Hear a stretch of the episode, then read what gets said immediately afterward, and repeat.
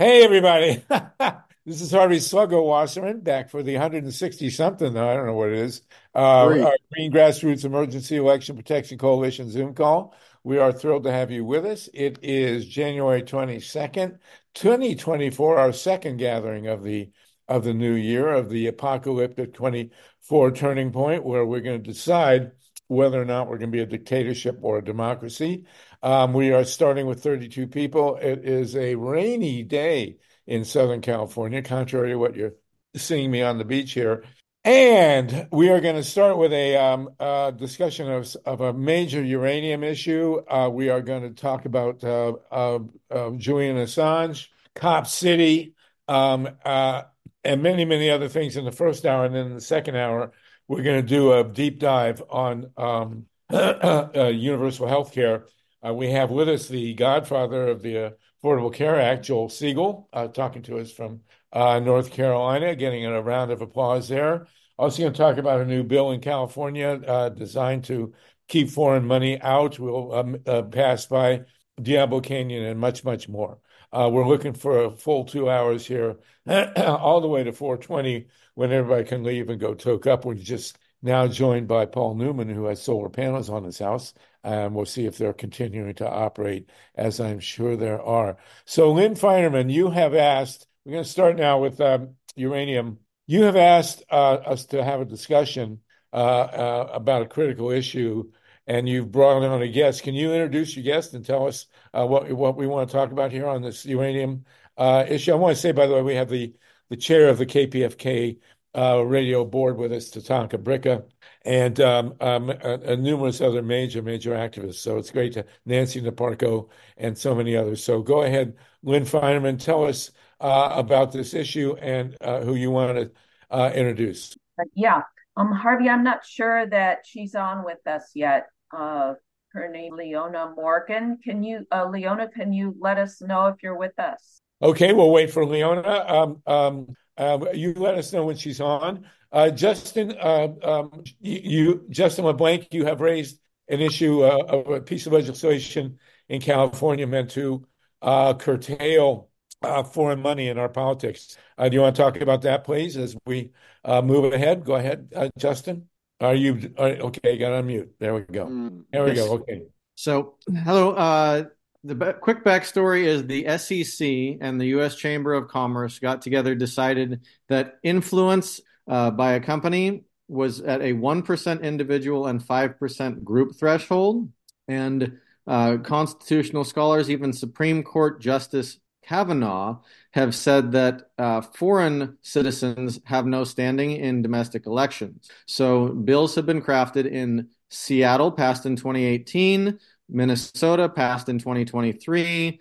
Uh, Maine passed in November of 2023. And now the city of San Jose, just this month, have passed bills to get foreign money out of uh, the campaign contributions and independent expenditures, ad money for uh, elections. And uh, so Michelle Sutter is the sponsor of the California bill, AB 83, organizational sponsor, and she will tell you how it's progressing.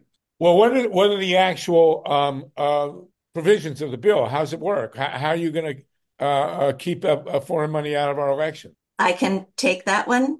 Okay, please. Hi, everyone. So, when the court in the Citizens United decision decided that U.S. corporations could contribute unlimited amounts of money from their corporate treasuries in our elections, that they hung that rationale on the idea that US corporations were associations of citizens. And at the time the court made that ruling, probably around 9% of all of the shares held in US corporations were, held by foreign investors. That number has now skyrocketed. It's over 40% of all of the shares held in U.S. corporations would be uh, are now currently held by foreign investors. This is, of course, uh, um, a sovereignty and self-governance issue. It's also a national security and election protection um, issue. And so when this became clear to FEC Commissioner Ellen Weintraub, she contacted the folks at Free Speech for People, whom you may have seen in the news about their 14.3 removing Trump from the ballot uh, actions across the country. And they developed this model legislation, which, as Justin points out, has been law in Seattle. Uh, it became law in Minnesota in May, was just passed in San Jose. And in addition to California, it is now pending in New York State, where it passed their Senate earlier in the month in bipartisan fashion, uh, Hawaii, Massachusetts, and Washington State. And the way that it works is, uh, as Justin mentioned, um, the SEC set thresholds of 1%, actually under 1%, as where influence happens in a corporation. So that's the first threshold. If a single foreign investor owns 1% of a corporation, and as we know, that's tens of millions, if not hundreds of millions of dollars of investment. Similarly, the 5% threshold came actually from a congressional bill called the Williams Act, which established that at 5% aggregated, uh, investors had a similar um, capacity to influence um, how a corporate uh, how uh, a corporation behaved. So this is a really elegant um, bill. Its enforcement mechanism is incredibly simple and elegant. It is a, a, an affidavit signed by the CEO of any corporation saying on X date, X corporation was not a foreign influenced corporation. The only place where we have seen this in action so far is in Seattle in their municipal elections. And they got less than 20 certificates filed uh, making contributions. Amazon, which had threatened to sue them into the Puget Sound if they passed this legislation, not only didn't sue them into the Puget Sound, but they stopped making uh, donations in their municipal elections. And they'd been playing to the tune of about a million and a half dollars in municipal elections in, in Seattle.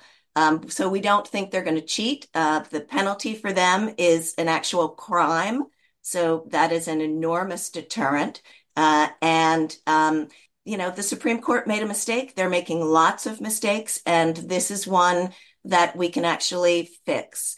Um, as Justin mentioned, it is on the floor of the assembly now. The vote will either be on Thursday or on Monday next.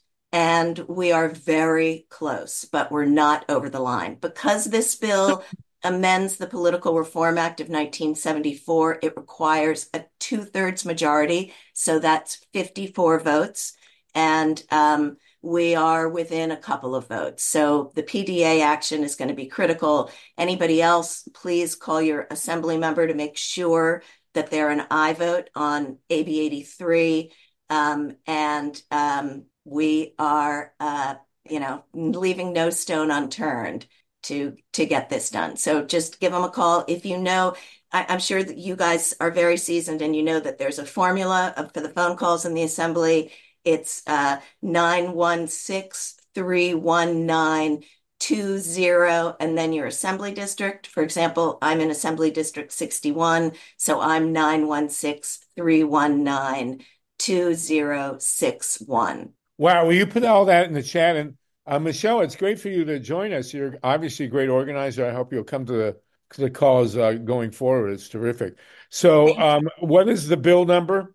AB 83 the Get Foreign Money Out of California Elections Act. Uh, and when we talk to people about this bill, in fact, even legislators, uh, I remember one the first time I met with them, and they said, "Wait, isn't foreign money already not allowed in our elections?" And yes, they're mm-hmm. absolutely right. Um, that's U.S. code. That foreign money is not allowed either directly or indirectly. And what we're addressing are those indirect contributions, so that when the court opened it up to corporate money, all of that foreign investment that comes into US corporations mixes up in the corporate treasury with the US money. And then when it comes out being donated to campaigns, it, uh, it, it, there's uh, quite obviously foreign money in there. Um, one of the ways that this has really harmed California in particular is uh, in ballot measures. I'm sure you all remember Prop 22 from 2020, where the legislature had passed a law and the governor had signed a law regarding gig workers uh, granting them wages and increased benefits. But um, Uber and Lyft and the rideshare folks did not like that at all. Uber uh, enjoyed a $3.5 billion investment from Saudi Arabia, and Lyft had a $10 billion investment from China. And they spent over $200 million to um, uh, mislead voters about that bill. Unions spent a fortune for them. They spent $19 million, but they were outspent 10 to 1. So now that these giant multinational corporations understand that formula, uh, they are going to be overturning laws. And in fact, um, I'm sure many of you were involved in the setback law, the legislation saying that uh, wells and drilling had to be 3,200 feet from homes, schools, and hospitals. And that is going to be on the 2026 ballot. Wow. To turn that law. So that's going to be oil and gas industries, all of which are, uh, well, maybe a, a, couple are not foreign influenced. But um, as Justin mentioned, we expect that 98% of the S&P 500 U.S. corporations will qualify as foreign influenced when this law is passed. And you can just sort of add that up in your head and see what a seismic change that will be in, in California elections. Well, I think if you really want to win this, you should call it the ban Pablo Escobar bill. That would that would really uh, uh, nail it, I think. So, and this wouldn't uh, just apply to uh, the S and P corporations. This would apply to a lot of the PACs and the nonprofits as well. And so, for example, AIPAC has come up a lot recent. And if you look at their board, they are not just domestics; they are foreigners as well. And uh, so, the law specifically says that a uh, foreign influence business entity includes one or more foreign principals participating in any way, directly or indirectly, in the business entity's decision making process with respect to contributions or expenditures of funds in connection with a ballot measure or election. So, well, I think that would. I think that would ban the Republican Party, right? I mean, um, um, all that Russian money coming in. Um, right. Well, it's very interesting, very good. I wish you could tack uh, onto this a repeal of uh, um, 846, which uh, allows Diablo Canyon to continue to operate. If you could do a tandem uh, piece of legislation, that'd be wonderful. But I know it's a stretch. So, right. um, but Justin's right that this does prohibit uh, um, all of these foreign influenced companies not only from campaigns and candidates, but from donating to political parties, PACs, super PACs, and uh, ballot measures. So it's quite sweeping. And okay. the Diablo Canyon issue um, will be changed uh, when this law goes into effect. No more okay, of those great. ads. Different players. Yes, at Justin's also great point. For example, Koch Industries, whom we all know are horrific players in all of this. They're a closely held company that is not publicly traded, so they will not be affected by this law, but all of their nonprofits will be. Americans for Prosperity, Moms for Liberty, you know, all of those kinds of groups um, who are such uh, disruptive, divisive, and anti democratic players. Well, this is right up our alley for a pro democracy uh, Zoom call. So um, very important. Put all the please put all the particulars in the greet in the uh, in the in the chat. And Michelle, I hope you keep. Oh, you'll come back next week and update us with Justin. Uh, thank you for bringing that up. It's really important stuff. And I'm not kidding about the 846, the Diablo bill that's got to be nailed, and uh, we we've got to get back into the legislature on that one as soon as possible. we have 49 people. Lynne, you found your person here? Yeah, I think she's on. Uh, is Leona Morgan here with us? Leona Morgan, paging Leona Morgan, are you with us? Uh, you want to talk to us about a uranium mining issue? Uh, yes, so, I'd like to introduce her, but I, I need to know that she's going to be able to um, talk. She is now. She's the co-host now. Yes, so go ahead. Uh, um, Leona, are you with on. us? Speak up. Yes, I'm you? here. Where are you? Yes. I can't see you. Um, I just want to say a few introductory well, things. Leona is a youth activist with um, Haul No, uh, which has been fighting the Pinyon Plain uranium mine that's actually on uh, part of the Grand Canyon. Well, let me and, spell that. It, was it's H A U L N O. Haul yeah, No. with okay, a big great exclamation point after it. Uh, she's also a graduate student at University of uh, New Mexico in Albuquerque. And so take it away, Leona. Please. Uh, yeah, I I'm an organizer with Haul No. I'm in in my 40s. I don't think I'm a youth anymore, but sure, why not? Um, on this call, you're a youth. Yes, um, go ahead. so yeah, I think to compared to some folks, I'm a still a baby here.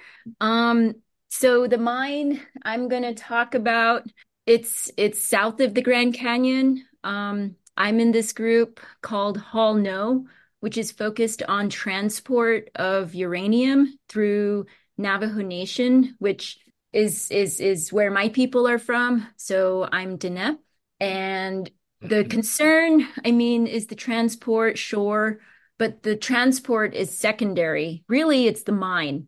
So the mine is at the Grand Canyon, and it's very close to a sacred site called Red Butte. Um, there's a lot of things about Red Butte and and even the Grand Canyon and the water, uh, cultural um, relationships, that kind of thing. But then also, you know, it's just contamination to water in the desert um, during climate change. Not good. Uh, the big news is that Biden signed a national monument in August. So on August 8th, they made this national monument to stop uranium mining. It's it's about a million acres almost, and it stops uranium mining forever. Um, and this is based on an Obama uh, mineral withdrawal uh, that was put into place in 2012. And in that mineral withdrawal, this there was some mines grandfathered in. So we count about 11 mines that have valid existing rights can go forward, even though there's this new national monument. So, anyways, there's about half of those maybe can start. Half of them are done. They they they need to be cleaned up.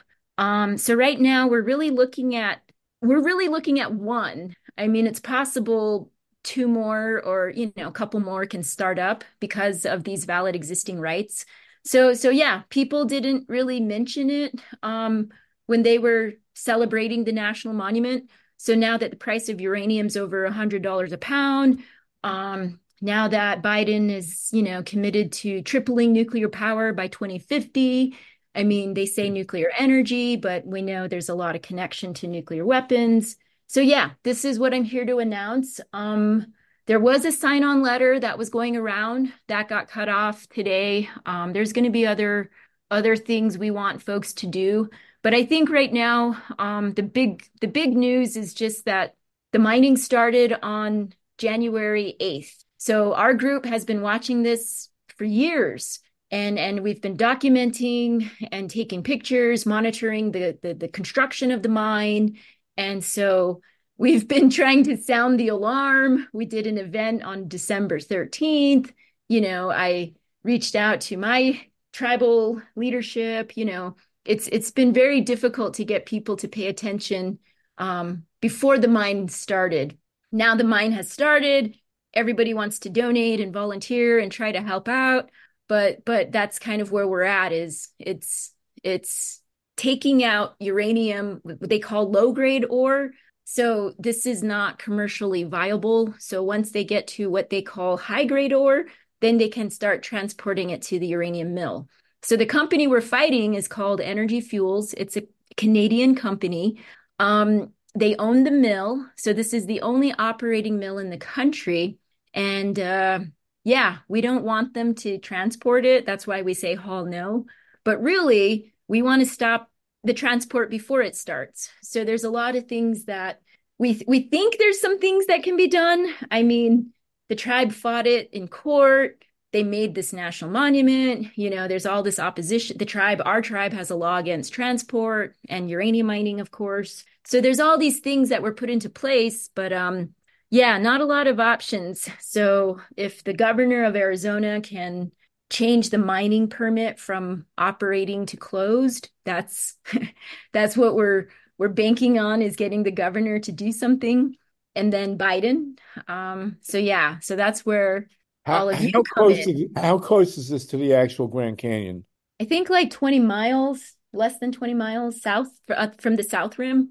I gotta check out the stats. I live in albuquerque so i've been working on this for seven years but the crew the crew is based in Flagstaff, and um, our our one of our lead organizers we just lost. So so now right after that happened, the mining company started. So we're kind of in a in a bad it was really bad timing, I guess you can say. Right.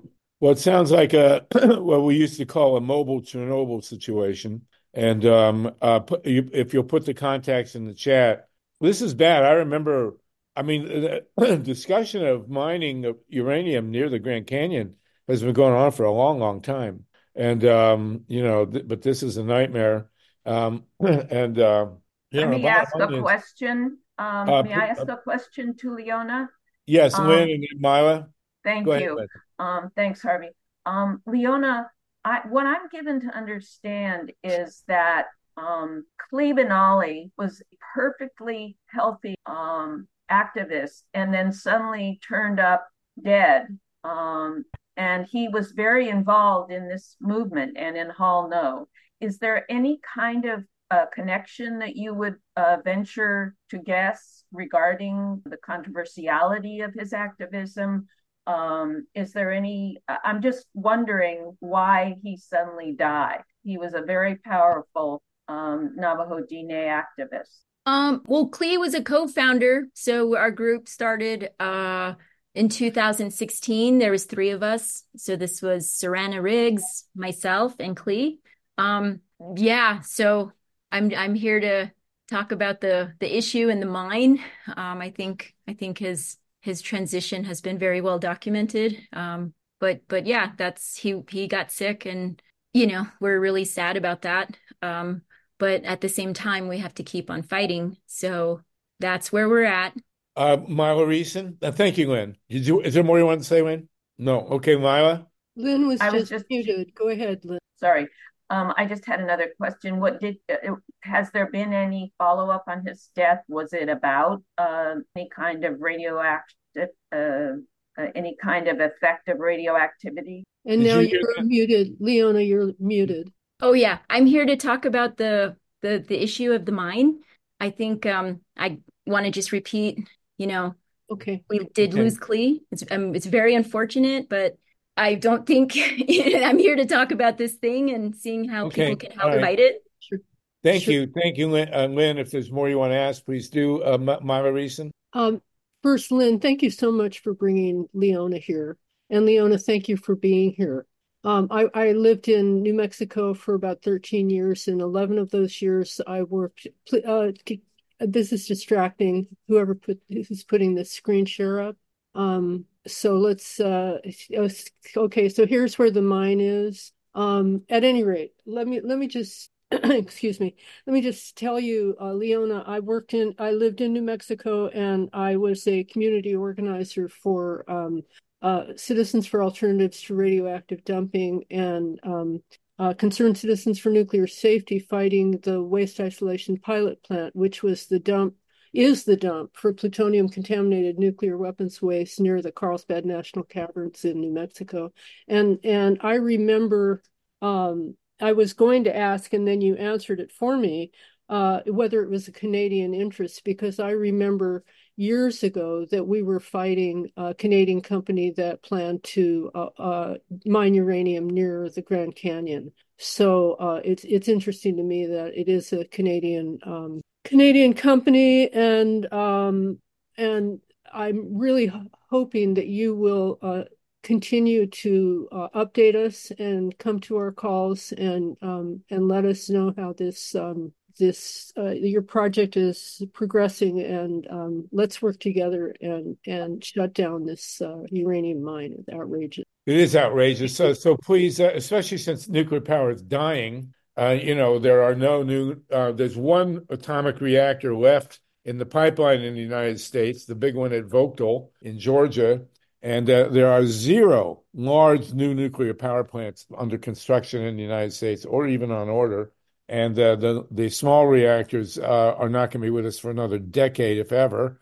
and the idea of uranium mining was insane.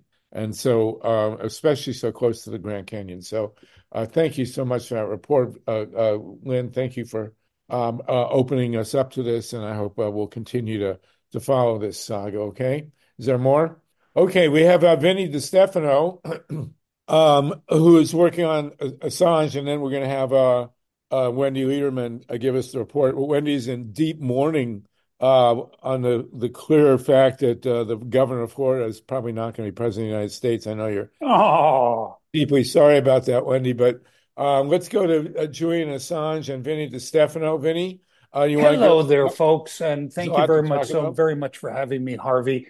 Uh, there's a great deal to talk about with Assange. The most important thing right now is on February 20th uh, to the 22nd, his final appeal will be heard in London. During that appeal, Assange Defense will be putting together a 24 hour webcast, which will be a combination of journalists, talking heads, pundits, musicians, comedians to raise awareness of this case and obviously to help uh, raise much needed funds for the effort because we're just about stone ass broke. Excuse my language, by the way. Uh, more importantly, there is a measure, HR 934, put forward by Paul Gosar. Yes, that no, guy. this is the guy who's who's his family, family hates him. Even his family hates him. But you know what? Even a stop clock can tell the correct time perfectly twice a day. I and never thought he, that was true of him, but that's another story. Well, it turns out it is because he's put together an epic um, resolution here, HR 934, which is called the Protection of Journalism Act, which is literally what this case is all about. Regardless of what you think about Julian, whether you like him or you hate him, it's not in the end about him. It's about the right to a free press. Because if he is convicted, take it to the bank. It's not my words, it's the Obama administration, what they call the New York Times problem. Any journalist, any journal could be charged by any government anywhere in the world not for printing lies, not for causing harm, but simply printing the truth that they find disagreeable, which is certainly the case with Julian Assange. And so we are asking people to please reach out to your elected officials, tell them, sign on board this. When they took their oath of office, they swore not to defend the Democratic Party, the Republican Party, or the president at any particular time, but to defend the Constitution against both enemies, foreign and domestic. And this is the greatest assault on that First Amendment that we have faced in our lifetime, perhaps ever as a country, because, as I said, it could spell the end of journalism as we know it, certainly investigative journalism.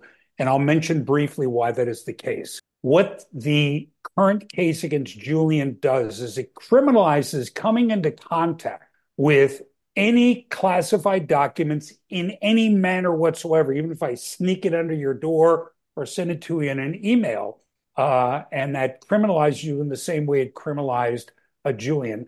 Uh, Ruth, I see your hand up. What can I uh, tell you? Ruth Strauss, uh, Dr. Ruth, you want to uh, speak up here? Go ahead. You're going to have to unmute yeah, yourself or uh, speak much louder. I was having trouble with being unmuted. Um, you know, I have a lot of, you know, gear, quote unquote, um, of Julian's t-shirts, sweatshirts, um, all sorts of things, including I just found in one of my pocketbooks a, a face mask that says "Free Julian Assange," and I went on. You know, I'm on the list for X, the date that you know he was going to uh, have uh, his trial or final appeal. Um, but I I couldn't find anywhere where there's gear. And when I would wear like you know the sweatshirt to the supermarket, people would come up and say, "I like your you know sweatshirt or whatever." So is there any way to do that anymore? That's it. You know, unfortunately, both the Assange defense and DEA websites were hacked, and they destroyed our ability to take and uh, sell wearables. And it is incredibly important. The person that's been doing that, the person that's flapping their gums right now, I actually had t shirts printed up and I was sending them out from my house. Now, Ruth, where are you based? She's in LA. Oh, you're in LA. Hey, maybe I can get those things from you and we could uh, uh, get them out to people who need them because wearables are incredibly important, including shipping them around the country. Um, Great. The- so let me um, uh, let me uh, interject here a historical thing. The um, the right to um, uh, free journalistic speech actually was established in in America. I won't say the United States. It was prior to the United States in the uh, Zenger case uh, in the 1730s and 40s in New York. And what happened was uh, the a printer um, John Peter Zenger, who barely spoke English, printed uh, an attack on the governor, whose name was William Cosby, by the way, or Cosby, and um, the governor had him prosecuted. But the uh, judge in the case allowed a jury of his actual peers, in other words, the people of New York, actually filled the jury box. And um, Zenger, who was pretty out of it, uh, the, the whole situation was taken over by his wife. This is one of the first major instances where a female activist made a huge difference uh, in this country. Her name was Anna, and she ran the paper, and she basically almost caused a riot in his defense. And it took the jury, they, they accused him of um, sedition, actually, for printing um, stuff that was true about the governor. And um, uh, the governor wanted him put away. It went to the jury. The jury took 10 minutes to acquit him.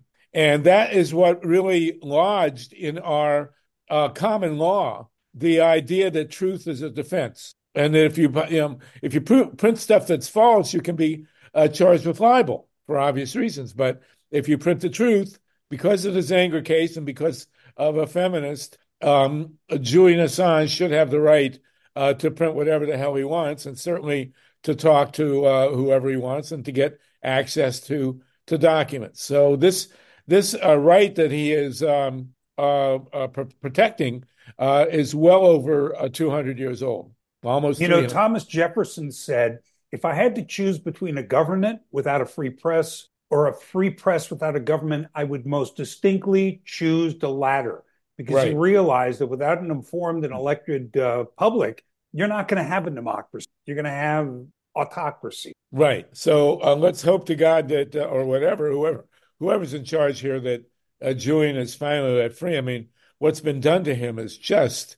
I mean, he's basically a hostage. It's terrible. Twenty three uh, hours a day of lockdown with one hour out. He hasn't seen the sun, with the exception of being hauled out of the Ecuadorian embassy and sent up to prison in 11 years. Nor his family, his son, his two sons, his wife, except in uh, brief visits at the prison. It's amazing, amazing. Yeah. Does anyone else want to chime in on this? Uh, since you mentioned solitary confinement, and since we um, uh, cover a lot of ground in these calls, um, the mayor of New York, who's a Democrat, no. has just uh, vetoed a bill that would ban solitary confinement. I mean, this is outrageous. His name is Adams, right? I can't I can't remember the mayor of New York's name. And um, I mean, sol- solitary confinement, Eric Adams, widely uh, defined as torture. There's no doubt about it. And here, this this mayor of New York vetoes a bill that um, uh, bans solitary confinement is outrageous. And, and, and, New Yorkers, in particular, need to express their outrage over over this ridiculous uh, situation. So uh, you've got events coming up, uh, Vinnie, and um, everything's in the chat. I hope. Uh, but uh, we... yes, it will be. I'll get that in the chat later on. We don't have a link for it yet, uh, but it's uh, February the 20th, and it'll be a webinar that will be broadcast around the world. And uh, on top of that, I'll put one last ask out. If anybody knows any celebrities, journalists, or people that might add their voice to this, please let me know. I will put my contact information in the uh, in the chat along with that and you can have them reach out directly to me or you can reach out directly to me. I'm the easiest human being in the world to get a hold. and thank you once again, Harvey. Hey, and by the way, if you haven't seen it, there's an incredible documentary with a lot of young people, one of them who looks a great deal like Harvey, but it isn't him, about the uh, commune that he used to live on. I watched it. It was brilliant. Well, anybody who wants to see this film, it's back when I had teeth and knees. Um, uh, you can uh, email me and I'll send you the link. It's called Far Out, and it's a documentary film about my hippie farm. Um, it's two hours long. We're, we're it's not out yet. It's basically a rough cut that Vinnie saw. And the one thing that I tell people that really gets people to watch is that there are a number of naked hippies in this film. And so uh, I'm sure that will attract all of you. Thank God you're not one of them. No, I'm not. I'm full. God, well, they asked me to stay. Please stay fully clothed, so I did. Um, uh, but you know, hasn't made it to Pornhub yet. But uh, uh, I'm sure we'll get a big audience here. So email me directly, and I'll send you the link to this film. Uh, it's called Far Out. Uh, uh, Wendi, did you want to say something? Thank Wendi? you. Um, oh, thank you. Hope you can hear me. Um, I just wanted to make a quick point, and I want to thank Vinnie so much for his just vital work and the great work that you're doing. And before you go, please um say the name of that bill that people should be con- contacting the representatives with again, HR 934. Steve was good enough to put it in the chat, so it's right in there. Now there are two of them. One is an agricultural bill that's an older bill if you put HR 934 GOSAR, yes, that guy, it'll bring you up and it'll show you the eight co sponsors we have. We need to get everyone on board that. It's an astounding lesson. I, I can't resist. This guy GOSAR is, is just an abomination. And then all of a sudden he turns up on our side on Assange. It's, it's mind boggling. It's really amazing. Uh, but go and ahead, please. Thank you so much. And Tucker Carlson even just went to go visit him. I mean, this is just such a nonpartisan issue. I mean, it's like something that's so fu- fundamental to any of us functioning, anyone with integrity. Um, I did want to just bring up a quick point that this is already happening where be, I think because of the precedent of Assange, just the way that he's being treated now, um, there's a newspaper in, I think, Kansas City, um, in the state of Kansas, I believe, where um, the police had raided a local newspaper and took all of their um, computers and all of their source information and um, the woman who owned it like the main publisher it was her and her son she um she was in her 90s and they went to her home and like raided her home and like all this craziness. yeah it's it, I, i'll have to find it and find a link and put it in the chat um but she died the next day from oh. heart failure and oh. um and it still an ongoing thing. It's like this whole thing because like the police were under investigation for something by the newspaper, so they just went in and raided them and took all their stuff. And so this is like already starting to happen on local levels, and we can just see it continuing. And I mean, and, and other places too. I mean, this is a global issue. So um, we just we really, really, really, for the sake of democracy and the sake of freedom, need to get on this. Thank you so much, Vinnie. Thank you all. Yeah, thanks, Vinnie, and thank you, Wendi. Um, uh, we have 50 people with us. I do want to welcome uh, um, uh, John Steiner and Camilla. Camilla Reese has been having some health struggles. Camilla, we hope you're really well. Uh, they've been working with us on fundraising. I will say that 14 of you kindly responded to our last uh, fund um, ask and uh, came in with somewhere between seven and eight hundred dollars. We do appreciate that. So thank you very much for your donations. Alex, did you want to say something? Alex Dabrowski? Unmute you here, and then we're going to move uh, back to Wendi. Go ahead, Alex. How does the committee work for me to be on the committee? Uh, why, why, don't you contact Vinnie? Vinnie's got his um, uh, um, contacts in the in the chat there. Every all hands on deck. We really need to uh, get Julian free. It would be a huge deal to get Julian Assange free, and um, uh, you know it's getting down to it. I mean, he's going to have to fish or cut bait, uh, uh, Biden, and I cannot imagine him bringing uh, Benny uh, uh, Julian to the United States. It would be astounding. So you know, they the Biden administration, quite frankly, at this point, I wouldn't be surprised if they did anything because there seems to be no rhyme or reason to the things they're doing. I mean, his statement on well, the bombing of the Houthis are not uh, working, but we're going to continue doing them. Just last time I checked was the definition of insanity. Yeah, well, you know, there are many definitions, and um, um, uh, this is this is certainly one of them. Thank you, Alex. So, uh, and thank you for that, Vinnie. We want to move uh, to Cop City. Um, uh, this horrendous situation in uh, in Atlanta. Um, it's now a year since the young man uh, Tortuguita was was murdered by the police there, and the the uh, the government, the the um, city government, is refusing to allow a uh, a referendum on this piece of land that they want to destroy and and build a police training center. Uh, can you talk to us a bit about that, Wendi, uh, and give us an update on Cop City? Sure, thank you. Um, so and I kind of had a, a little bit of a um slightly different angle to approach it with today. Um, it was a year this week since Tortuguita was murdered. Um, we've been reporting on it since it happened last January. Tortuguita, um, Manuel Perez Terán was was a, a um 26 year old uh forest defender, peace activist. Um, who actually it turns out he had worked in Tallahassee, did a lot of work with Food Not Bombs and a lot of other um, different organizations, a Venezuelan kid, but here for a while. Um, and so they'd been, they'd set up an encampment in um, the Weelaunee Forest where they're trying to build this $90 million police training camp where the police will be trained by Israeli military forces. Um, and so uh, they were sitting there, and Tortuguita was um, they found out later after an independent autopsy that he had been sitting inside a tent in a meditation style position with his hands up, and the cops shot him 57 times. And um, he didn't even have any bullet residue on his hands or anything, and there's no investigation. Um, body cam footage was leaked that showed that it was um a, co- a, a trooper. They said that they that he had shot a trooper, and so they shot him. But it turns out the trooper was shot by friendly fire. And so, flash forward, there's um there's this whole push that continued push that now has hundred literally hundreds of thousands of people trying to stop this police training force that will, won't all, only destroy the only like this the largest green space that really mitigates flooding and climate in Atlanta that's um, will affect primarily Black communities and increase um, police training to subdue urban uprisings. Basically, what is what this all, is all about. It's a model city. So um, they the people have come together with 160,000 signatures for this petition and to put it as a, a referendum so that at least people can approve it and vote on it. And the Democratic leadership um, just won't allow it. They keep making backroom deals and um and subverting the vote and the will of the people and keep t- taking private corporation money from like Home Depot and Coca Cola and, and all these other corporations. So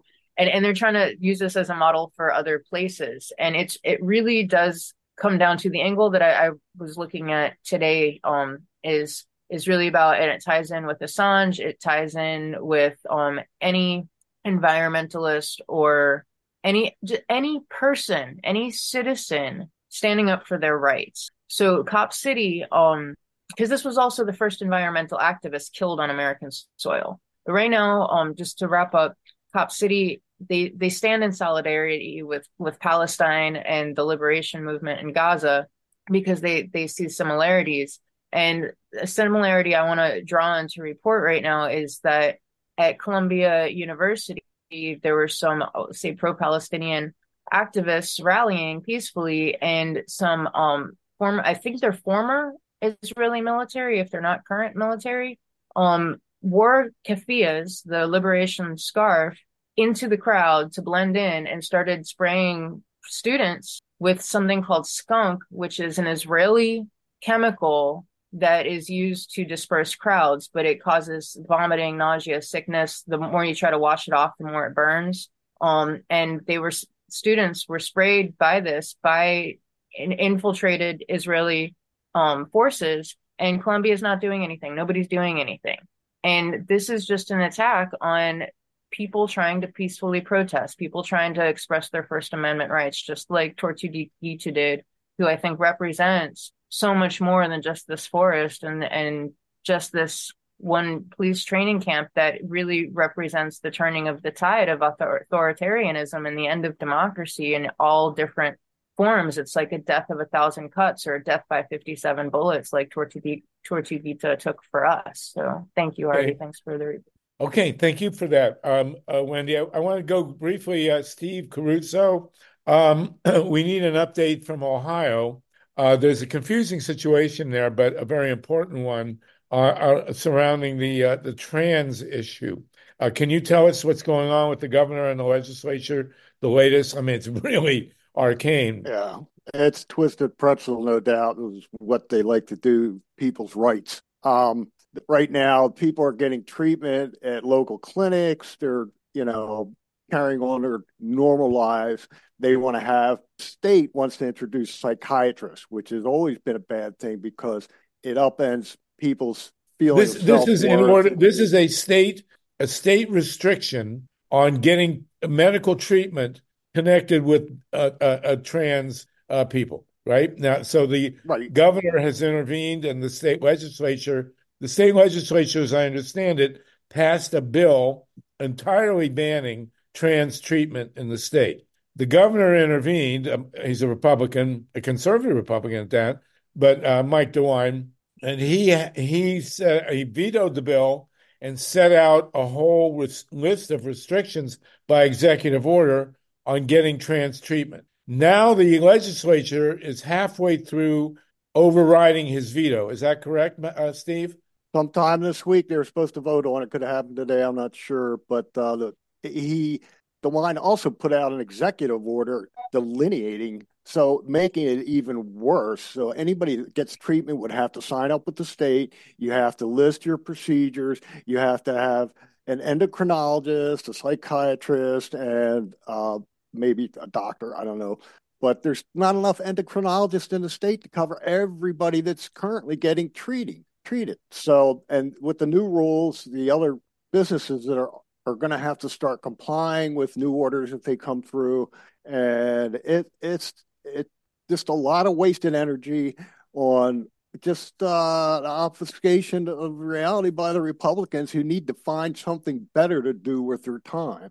Obviously, they just well, we're don't. also you're also in the process in Ohio. There are signatures being gathered to put on the ballot in 24 yet another attempt to ban gerrymandering. You mean Ohio has, um, and Paul Newman is shaking his head as a fellow former Ohioan. Um, that's A H I A. Oh, you weren't. You, your family's from Ohio, but anyway, um, uh, uh, the, the, the there have been two state referenda in Ohio already that passed with overwhelming majorities, including one at seventy five percent banning gerrymandering. There have been five, count of five decisions from the Republican state uh, Supreme Court banning gerrymandering, and the this the Republican legislature has ignored all of them.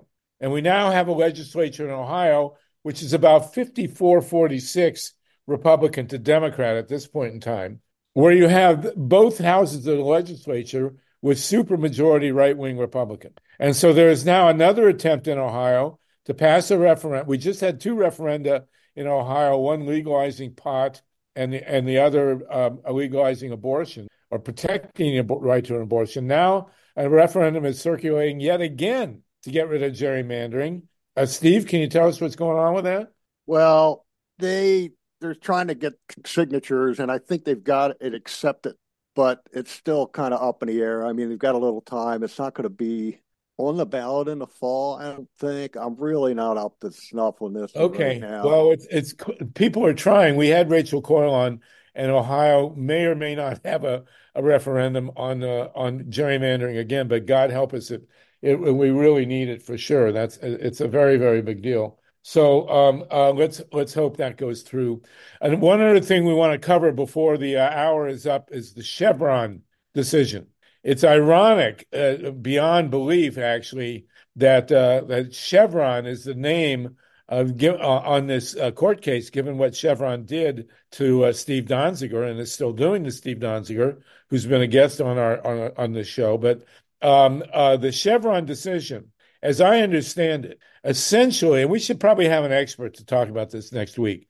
actually, probably Keith Ellison. Next week, by the way, we will have the Attorney General of Minnesota uh, Keith Ellison, former congressman, uh, who's going to talk to us. Again, he's visited us before. He's really great, and uh, he'll have a lot to say. And I'm sure he'll have a lot to say about. He is a lawyer uh, about the Chevron decision, uh, but the Chevron precedent, which the Supreme Court most people think is about to throw out, essentially allows the federal government to regulate um, uh, certain industries or any industry. And without the Chevron precedent, which is, uh, you know, has been with us for decades, um, uh, all the regulatory agencies essentially could be exterminated, as best I can tell. And um, the they've had a hearing, and the observers of the hearing seem to think that the key justices, well, justices, really a judge. I mean, these guys, these, nothing justice about these uh, six right wingers um, um, uh, are inclined to overturn the Chevron precedent, just as they overturned Roe v. Wade, uh, despite uh, 50 years of precedent. And if they overturn the Chevron precedent, we are really uh, essentially uh, screwed. I think that that's allowed. That, that's not a four letter word, right? I think it's around seven. But the bottom line is that um, the entire regulatory structure of the United States of America may, in, in within the next month or two, be obliterated. I mean, it, it's monumental. It's beyond any calculation that, that any of us can really comprehend here. You're talking about the, the essential gutting of the EPA, the FCC, you know, um, financial rate, all regulation uh, uh, could be essentially done away with by with a six to three decision on the Supreme Court, or even five to four if if Roberts decides to, you know, play it close to the chest. This is staggering. So, um, uh, you know, we will have to take a close look at this. As I say, Keith, Keith Ellison will be with us next week. He he is the guy who prosecuted the um, the cop uh, uh, that killed George Floyd, and he is now the Attorney General again. He was reelected as Attorney General of the state of Minnesota. So the, people need to study up on this, and and uh, but we need to be very very aware that this is on, on the brink here. Sandy Bozenius, uh, uh, do you want to comment? Yeah, I just have a question, or maybe I'm just astounded to be asking about this, but I don't understand why the court would even consider this case. I'm hoping you're right that they they'll pass on it or get it rid of it. But um, but this hurts everyone to not have any regulations for anything. That hurts these these very wealthy people too. I, it's just unbelievable that they would even consider it. You know, yeah. I mean, I know these. I mean, I mean, this these are the times we're living in. Uh, but this is, and uh, actually on the on target to that. I watched a movie last night uh, called Civil Action. It's an old movie, I, I think it's 20, 30 years old, with John Travolta. Where he doesn't dance, he plays a lawyer. It's a true story. The water in uh, Woburn, Massachusetts was uh, uh, badly polluted to the extent that there was a, a, a um, epidemic of leukemia among children.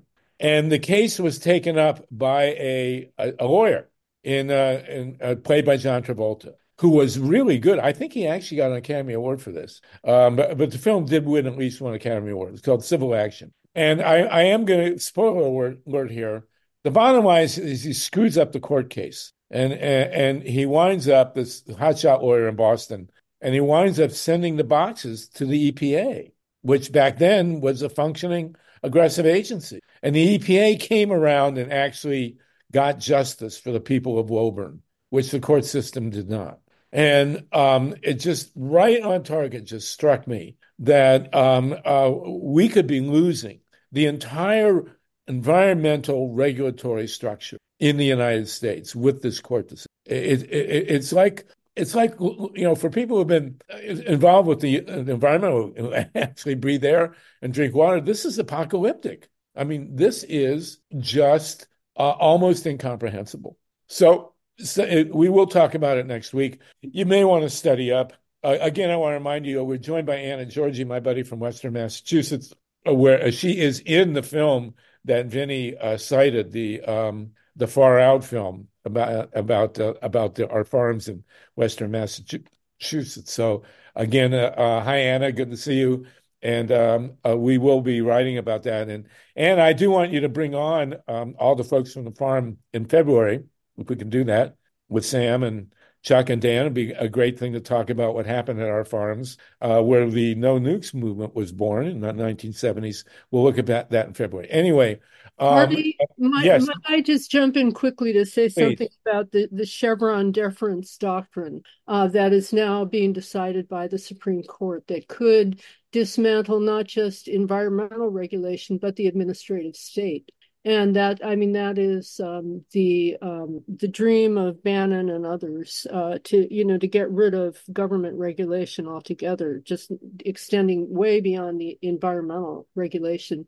Uh, unfortunately, you know our, our regulatory system is imperfect and often captured by industry um, the the the uh, case that's now being decided, uh, the NRDC, the National Defense uh, um, Resource Council, versus Chevron, um, is is what's what the court is thinking about right now. But um, the EPA has not always decided rightly. And back in 1999, I was part of a um, a lawsuit suing the Environmental Uh, protection Agency because they uh, unfortunately uh, made a very bad decision and they didn't uh, they were uh, because they were a captured agency at that time captured by the department of energy which is the department of nuclear bombs uh, because they wanted to dump plutonium in uh, near the carlsbad national caverns in, in southern new mexico. And the epa decided wrongly on that and we sued the epa so there, it's imperfect it's an imperfect system but we've got to hang on to it nonetheless. And um, and so I, I just wanted to weigh in there. Right, and the the fault of the EPA was that they did not properly use their regulatory power. If they had, if they had, didn't have the power at all, there would there would have been no basis to sue them in the first place. Uh, and so, and you know, I think it's important we understand when hmm. Trump has been talking about the deep state that he wants to get rid of what he's talking about is precisely this the idea that uh, the state could regulate anything, including preserving the environment. He's also gone further. It, he, he's against, and it's important we understand this in, in, in, light of the Chevron, Chevron situation, because this could come next. Trump wants to get rid of the civil service. He does not want, and Steve Bannon and all these guys, they do not want a civil service that has to meet um, um, objective standards of competence. This was this is a product of the 1880s. Ironically, it came from a president, Chester A. Arthur, who was a vice president to James Garfield. And when Garfield was murdered, Chester Arthur was viewed as a completely corrupt, accidental president. And he went in there and it became a great um, um, champion of civil service, which means when you apply for a government job, you have to be able to demonstrate some kind of kind of competence, and you have to be the job is a job. With Trump and with Bannon, the deep state that they want to abolish means that they can personally appoint everybody in the government uh, on for political reasons, not for any sort of public service competence, but for the fact that they're loyal to Trump and Bannon. And so if Chevron goes, if this Chevron precedent is gone, they will then turn around and come after the civil service. And, and it's six to three again. You're going to hear mm. Clarence Thomas say, well, uh, you know, I think that the president should have the right to appoint the people who work in the government. And then we're just, you know, we are we are not even third world anymore. You know, third world be a step up for us. And uh, specifically, Harvey, this Chevron deference doctrine is that the uh, the courts are in no position to uh, they have to defer. That's why it's called the deference doctrine because they're they're obligated uh, to defer to the experts in the various agent regulatory agencies. And instead of because the courts don't have the expertise. So um, so that's what the uh, what the what the case before the supreme court is all about. It's the it's getting rid of so that some judge appointed by trump or the the federalist society can overrule scientific deliberation and determination that's been made by a regulatory agency. That's what's at stake here. That's exactly right, Myla. And Slug, if I can remind you, people are asking about the Medicare for all discussion. Yes. So hopefully we are about to, to that. do that. It's 304. It's time to go to Medicare, although I, I want to defer quickly, Mary, and then to Tatanka, and then Ruth, and then we'll go to Medicare for all. Is We have Joel Segal with, with us. Is Dr. Bronston with us, uh, Dr. Bronston? Who who uh, was uh, brought to us to discuss this. Is he with us? Okay, well, let's hope he shows up. Uh, Joel, go. Uh, I'm sorry, Mary Mary Butler, and then Tatanka. Um, when it comes to the EPA, um, I've been complaining about them for years, and to tell you how bad they're bought out is to say that I am the only living person that was witness to something, and I was driven out of the county in Idaho due to the fact of me being one of the witnesses and all other witnesses were told to leave county or they would die and they all they were all murdered. Um, and that's when the epa went to kootenai county medical facility in the middle of the night and two o'clock in the morning and seized all the medical records of all the citizens in the location and burnt all the records and buried them. And it was an EPA vehicle that showed up at the doctor's office that loaded all these medical files, that drove them out into a remote location, put them in a pit, burned them, and buried them. One doctor stood against uh, this organization and he was disbarred. And they said that he was over medicating his patients and everything. No, this gentleman was an internal medicine doctor. Any medications that the patients were getting at the time, they had already been receiving from other doctors. He was actually reducing their medication, not increasing it. Mary, so, that Mary, that sounds that super. Hold on, hold on, Mary. I got a quick question. That sounds yes. super serious. Could you provide us with a link to substantiate that so we can actually do something about it? Because that, I, that's I, something that I, needs to to be answered. I think. I I cannot. I'm I'm I'm the only living. My my my the oldest my my my, my middle daughter's dad was murdered over all of this, and it was all about the Coeur d'Alene gold mines and the pollution from the two mining companies that are in that location. Um, it all started with, uh, I guess, uh, from what my understanding was, is my young, my middle daughter, Rakana, or my youngest daughter, Rakana's grandfather was supposed to be inheriting the Coeur d'Alene gold mine, whatever. He disappeared. Um, he was supposed to be going in on a Monday to court. He disappeared. He showed up dead three days later. The son, who is Rakana's father, asked for an autopsy to be done. His body disappeared. It reappeared. Mary, what can we? Just, this is horrible. Is there anything we can do to help? I have no idea. I just know okay, that can, I. Can we circle I'm back and, and, work out something that we can do about this? Because hearing yes. about it is traumatizing to everybody, and we all sympathize with the trauma that you suffered. This is horrible. I'm just saying the EPA can't be trusted if they'll go in cahoots with the mining companies to do such a thing. You know. Uh, point taken. Thank you. There are tons of stories, uh, and, and Mary, we really appreciate that, and we certainly, as Mike says, empathize with your uh, with your ordeal. So thank you for that. Uh, Tatanka Bricca and then Ruth Strauss. Harvey, have we actually ever? Uh, can you hear me? Yes, yep. we can. Yeah, oh, thank yes, you. we can. Have we ever had a report on Project 2025 yet? I'm sorry. What's? Can you tell us what that is? Oh, that's the that's the Republican laid out plan for their plans for us when the fascist dictatorship takes over. That's what you're talking about. And well, Steve Miller oh, yeah, I know, and Bannon and all those guys. It's an actual report. So I think we should do something on on the show about that. Okay, absolutely. And if someone can contact Eileen Proctor, um, uh, we don't have her guest with us, and uh, we want to get him on. We can certainly, Dr. Nancy you could actually, we would certainly welcome your presentation um, um, in on single payer. Uh, but yes, Project 25, which is of course a um, a grandchild, uh, an evil grandchild of the the Huston Report, which Richard Nixon did in 1972 to try and uh, cancel or see about the possibility of canceling the uh, the 1972 election. So uh, yes, that's a great idea. I mean, the the, the assault on on the Chevron doctrine and the continual assault on the so-called deep state, they're talking about dismantling our government as we know it, um, in, in, in, in uh, from top to bottom, no doubt about it. So um, uh, let's uh, thank you for that, Tatanka. Let's proceed. Um, we're gonna, uh, as Mike says, we have promised a discussion on single payer. Uh, we were waiting for a Dr. Bronston. I don't see him. Uh, as I said, if anyone wants to contact Eileen Proctor, please do. Ruth Strauss, go ahead, please, Ruth. Yeah, um, I always like to quote uh, uh, Lily Tomlin's character in Search of Intelligent Life in the Universe. And that quote is no matter how cynical I get, I just can't keep up. Um, but anyway, uh, what I part of uh, this court case um, uh, that's going before the court about uh, the EPA, et cetera, uh, no matter what uh, is bad about the EPA. Part of the court case is to hand the regulatory agencies over to Congress.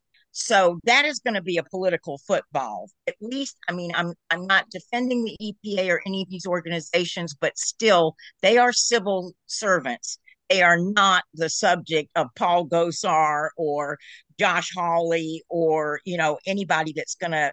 These people are probably not equipped to make uh, decisions. Muffy and Buffy in their, you know, cl- clerks in their offices are probably not competent to make the decisions. Uh, so it, it's really bad if something like that is handed over to Congress because it'll just get mired down like everything else. So thank well, you. as we say, as we hear from um, um, um, Mary Butler, there, there's there's plenty of um, grief involved with the EPA, for God's sakes. And if you want to talk about a regulatory agency uh, that doesn't regulate, let's go right to the Nuclear Regulatory Commission, for God's sakes, which we call no real chance. But uh, one of the pieces of government that we do treasure is the national healthcare system. As bad as it is, uh, my mother's mantra in her, as she was, um, you know, struggling with uh, all sorts of attacks, uh, medical attacks in her old age, is um, uh, thank God for Medicare.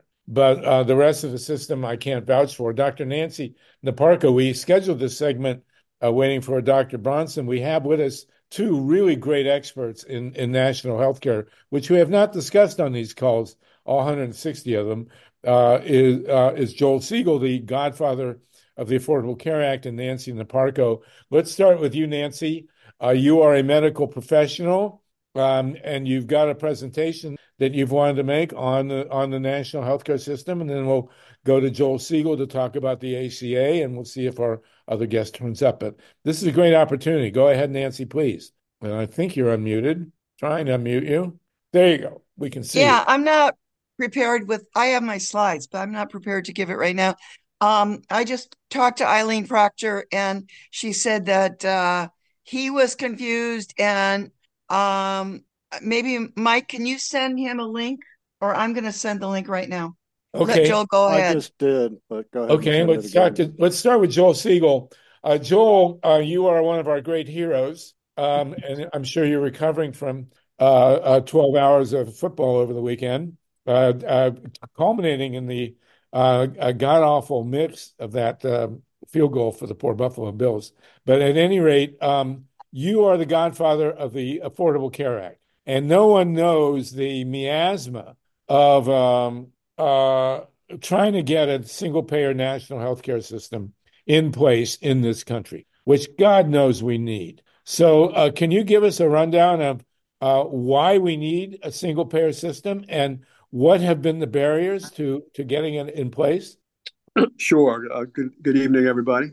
Um, the main the main barriers to getting a single payer system has been the lack of um, funding for organizers um, so they could actually lobby Congress, uh, you know, and actually, you know, build a movement that had enough kind of power to, you know, pass federal legislation. But one thing that got into the ACA was a provision which allows for, yeah, health insurance industry is the barrier. That's right, um, which allows for a waiver. So if states do want to go to single payer, they can do it, uh, but they have to um, meet certain requirements, you know, from from HHS. Um, but there are states that you know want to go single payer, but I'd say it's the yeah the insurance industry is the biggest barrier. Slugger, are you muted? I am here. There you go. Um, well, Joel, can you tell us uh, the uh, story um, uh, of how at least we got the ACA? Uh, you were you were with Representative Conyers, John Conyers, right. Right. And um, he was uh, well. Tell us, tell us how the uh, Affordable Care Act actually came about, if you would, because uh, we all need to know this, and we all need to know from this knowledge how we can somehow get up to a national healthcare system. Well, the single pay, the single payer movement um, was so powerful at the time that we were debating um, the Affordable Care Act. The single payer movement gave birth to the Affordable Care Act. Is basically what happened. Um, but we had more members of Congress that had signed on to HR 676, which at the time was Mr. Conyers' expanded and improved Medicare for all bill. um, but I think the compromise, which literally came from uh, Senator Kennedy uh, and, and Senator Waxman, was to do the Affordable Care Act, where the federal government would subsidize private insurance. That was that was you know so you could afford it, and then the other half was Medicaid. Um, but basically, the Medicaid expansion Actually, Conyers wrote the first Medicaid expansion bill. Um, so it was it was really a combination of um, pressure from the grassroots who wanted single payer. The Congress didn't feel like they could pass it, so they they went ahead with the Affordable Care Act. It's basically what happened. And who wrote the Affordable Care Act? And where did it come from?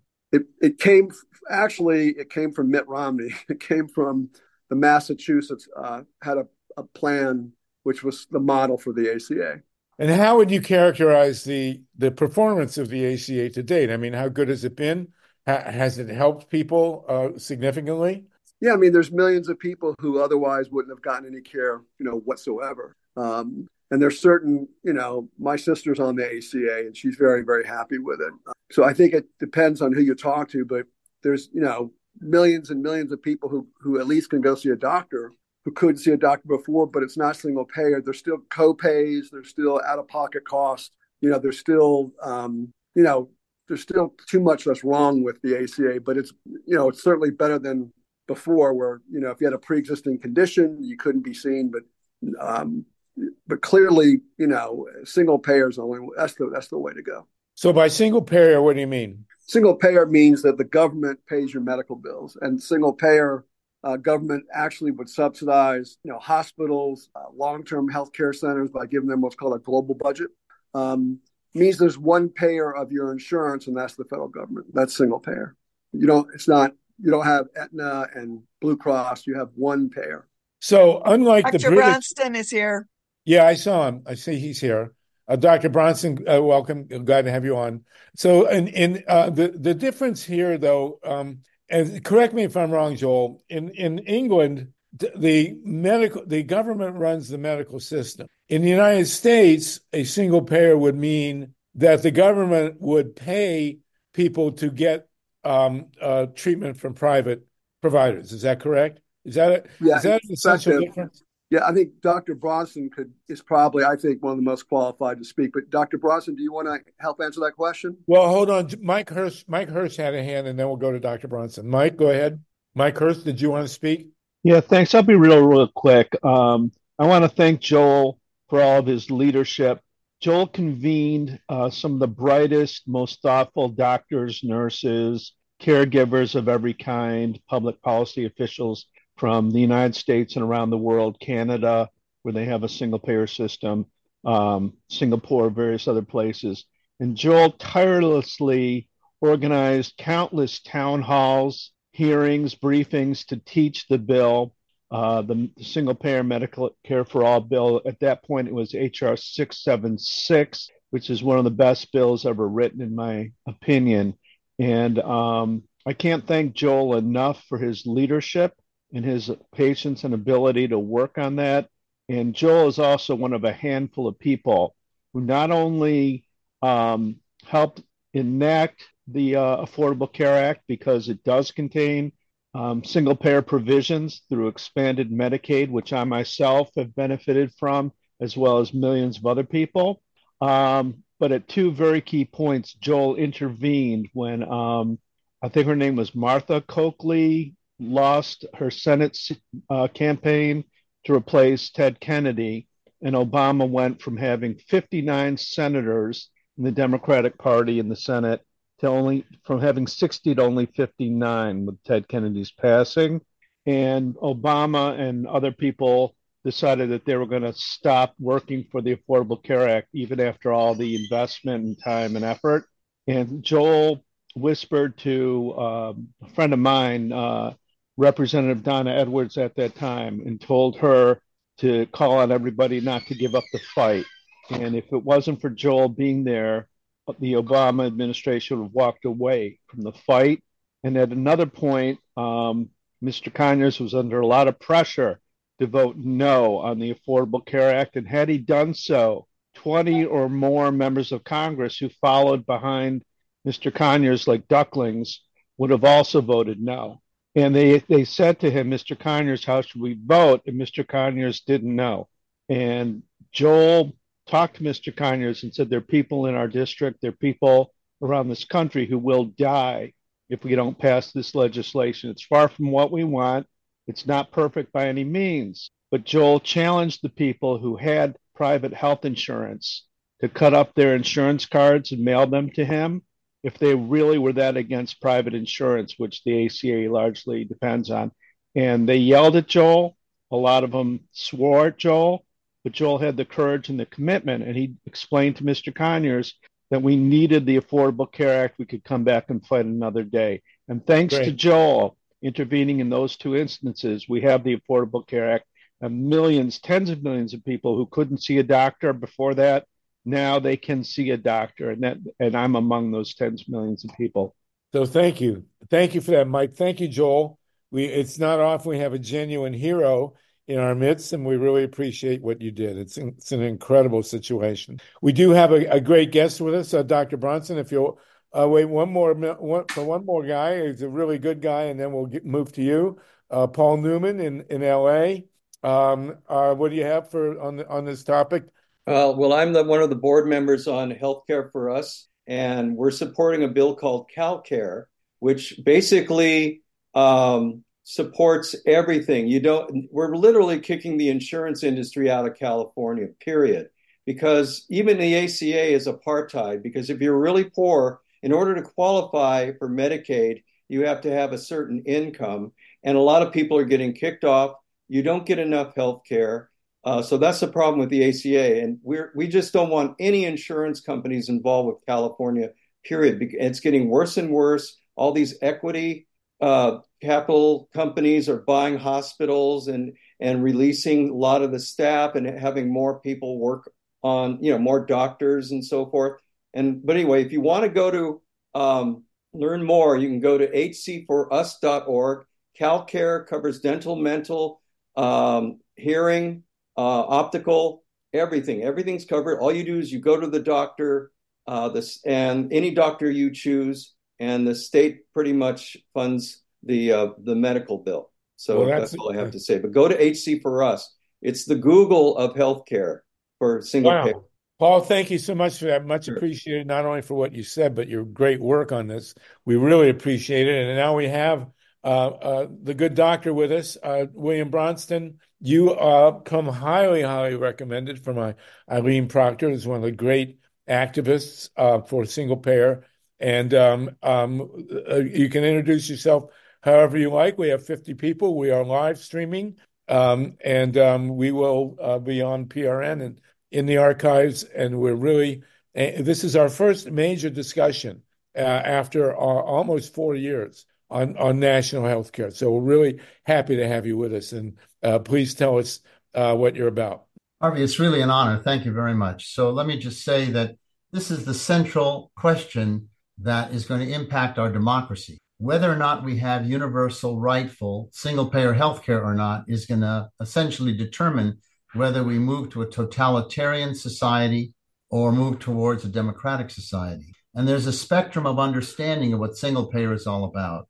Joel and I worked for a year, a couple, three years ago, with 40 peers from around the United States that we handpicked in order to establish the most ideal human service, publicly owned uh, rightful single payer health care in writing in the world today. And it is at the website called ourhealth.pub. It contains uh, more than a dozen elements that do not exist in any single payer legislation, either J- Jamila uh, Jayapal's uh, work or Bernie Sanders' work, or will show up in CalCare. They have to do with a paradigm shift in ownership of the healthcare system and to change the medical market system to a true healthcare system that would essentially transform society and all of our relationships. The elements in a true single payer system require a vast change in leadership of the healthcare delivery system to the public health system that has been marginalized and defunded since the Reagan administration. What we have now is an illness management system that has been totally driven towards private pay. And it's hard for people to even imagine what the possibilities are of the transformation inherent in a true single payer system.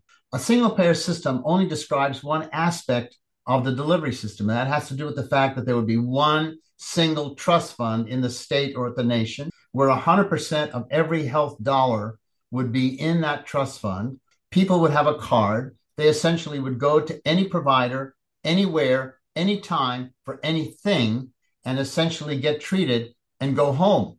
The provider, the medical professional, the health professional would then bill the trust fund and get paid within 30 days. So that's the stupid, simple mechanics of what single payer is all about. But the reality of what single payer is all about is changing American society and fundamentally ending all profit and all money transfer at the service level across the entire population. Medicaid is utterly, utterly evil and has to be ended. It has plowed $6 trillion into our economy in order to build an institutional culture such that 100% of us, everybody on this call, as we age, is going to develop a developmental disability. They're going to have cognitive or medical or physical or, or, or whatever problems that are going to require that they be serviced outside of their normal homes in an institution. So the whole nursing home industry, the whole support, the, uh, uh, supported life industry, the hospice system,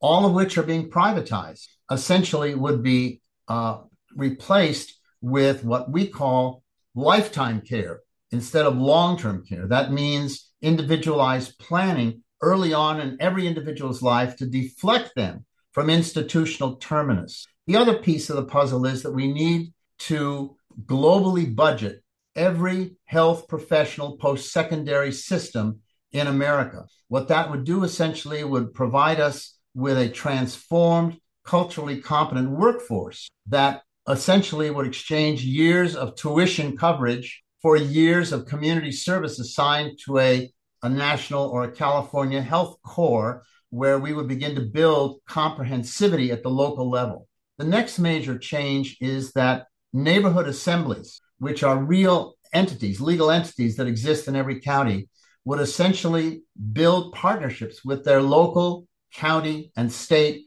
public health departments in order to plan the transformation of the system from this barbarity that we suffer now to a true healthcare delivery system. The work that Paul is doing with CNA is really crucial, and the CalCare system has yet to be put forward for the third time. This will be about the 10th time that California puts forward a single payer model. I don't know what it's going to look like yet. I've met with the key writers of that and, and the leaders of uh, the, the author, uh, uh, uh, Assemblyman Cal Ashra, in order to try and convince them that they need to expand their whole thinking about what a single payer healthcare system is all about. If you look at the website, ourhealth.pub.public, you'll see, and you have to take your time, it's about 40 or 50 pages long, but there's lots of summaries in it. Especially at the end, there is a whole drop down screen where, where it says resources resources. Yeah, go to books. People want to spend time looking at what the true single payer healthcare system ought to be like. Look at any of those books. They're brilliant books, brilliant, written by radical organizers. Our healthcare system needs to be a socialist system, period, end of sentence. It cannot allow profit dealing with illness and wellness in the mix. So these authors are spectacular and I've selected them carefully with with short uh, introductions. But if people want to settle down and really look at what is written about a single payer system, that's where that goes to.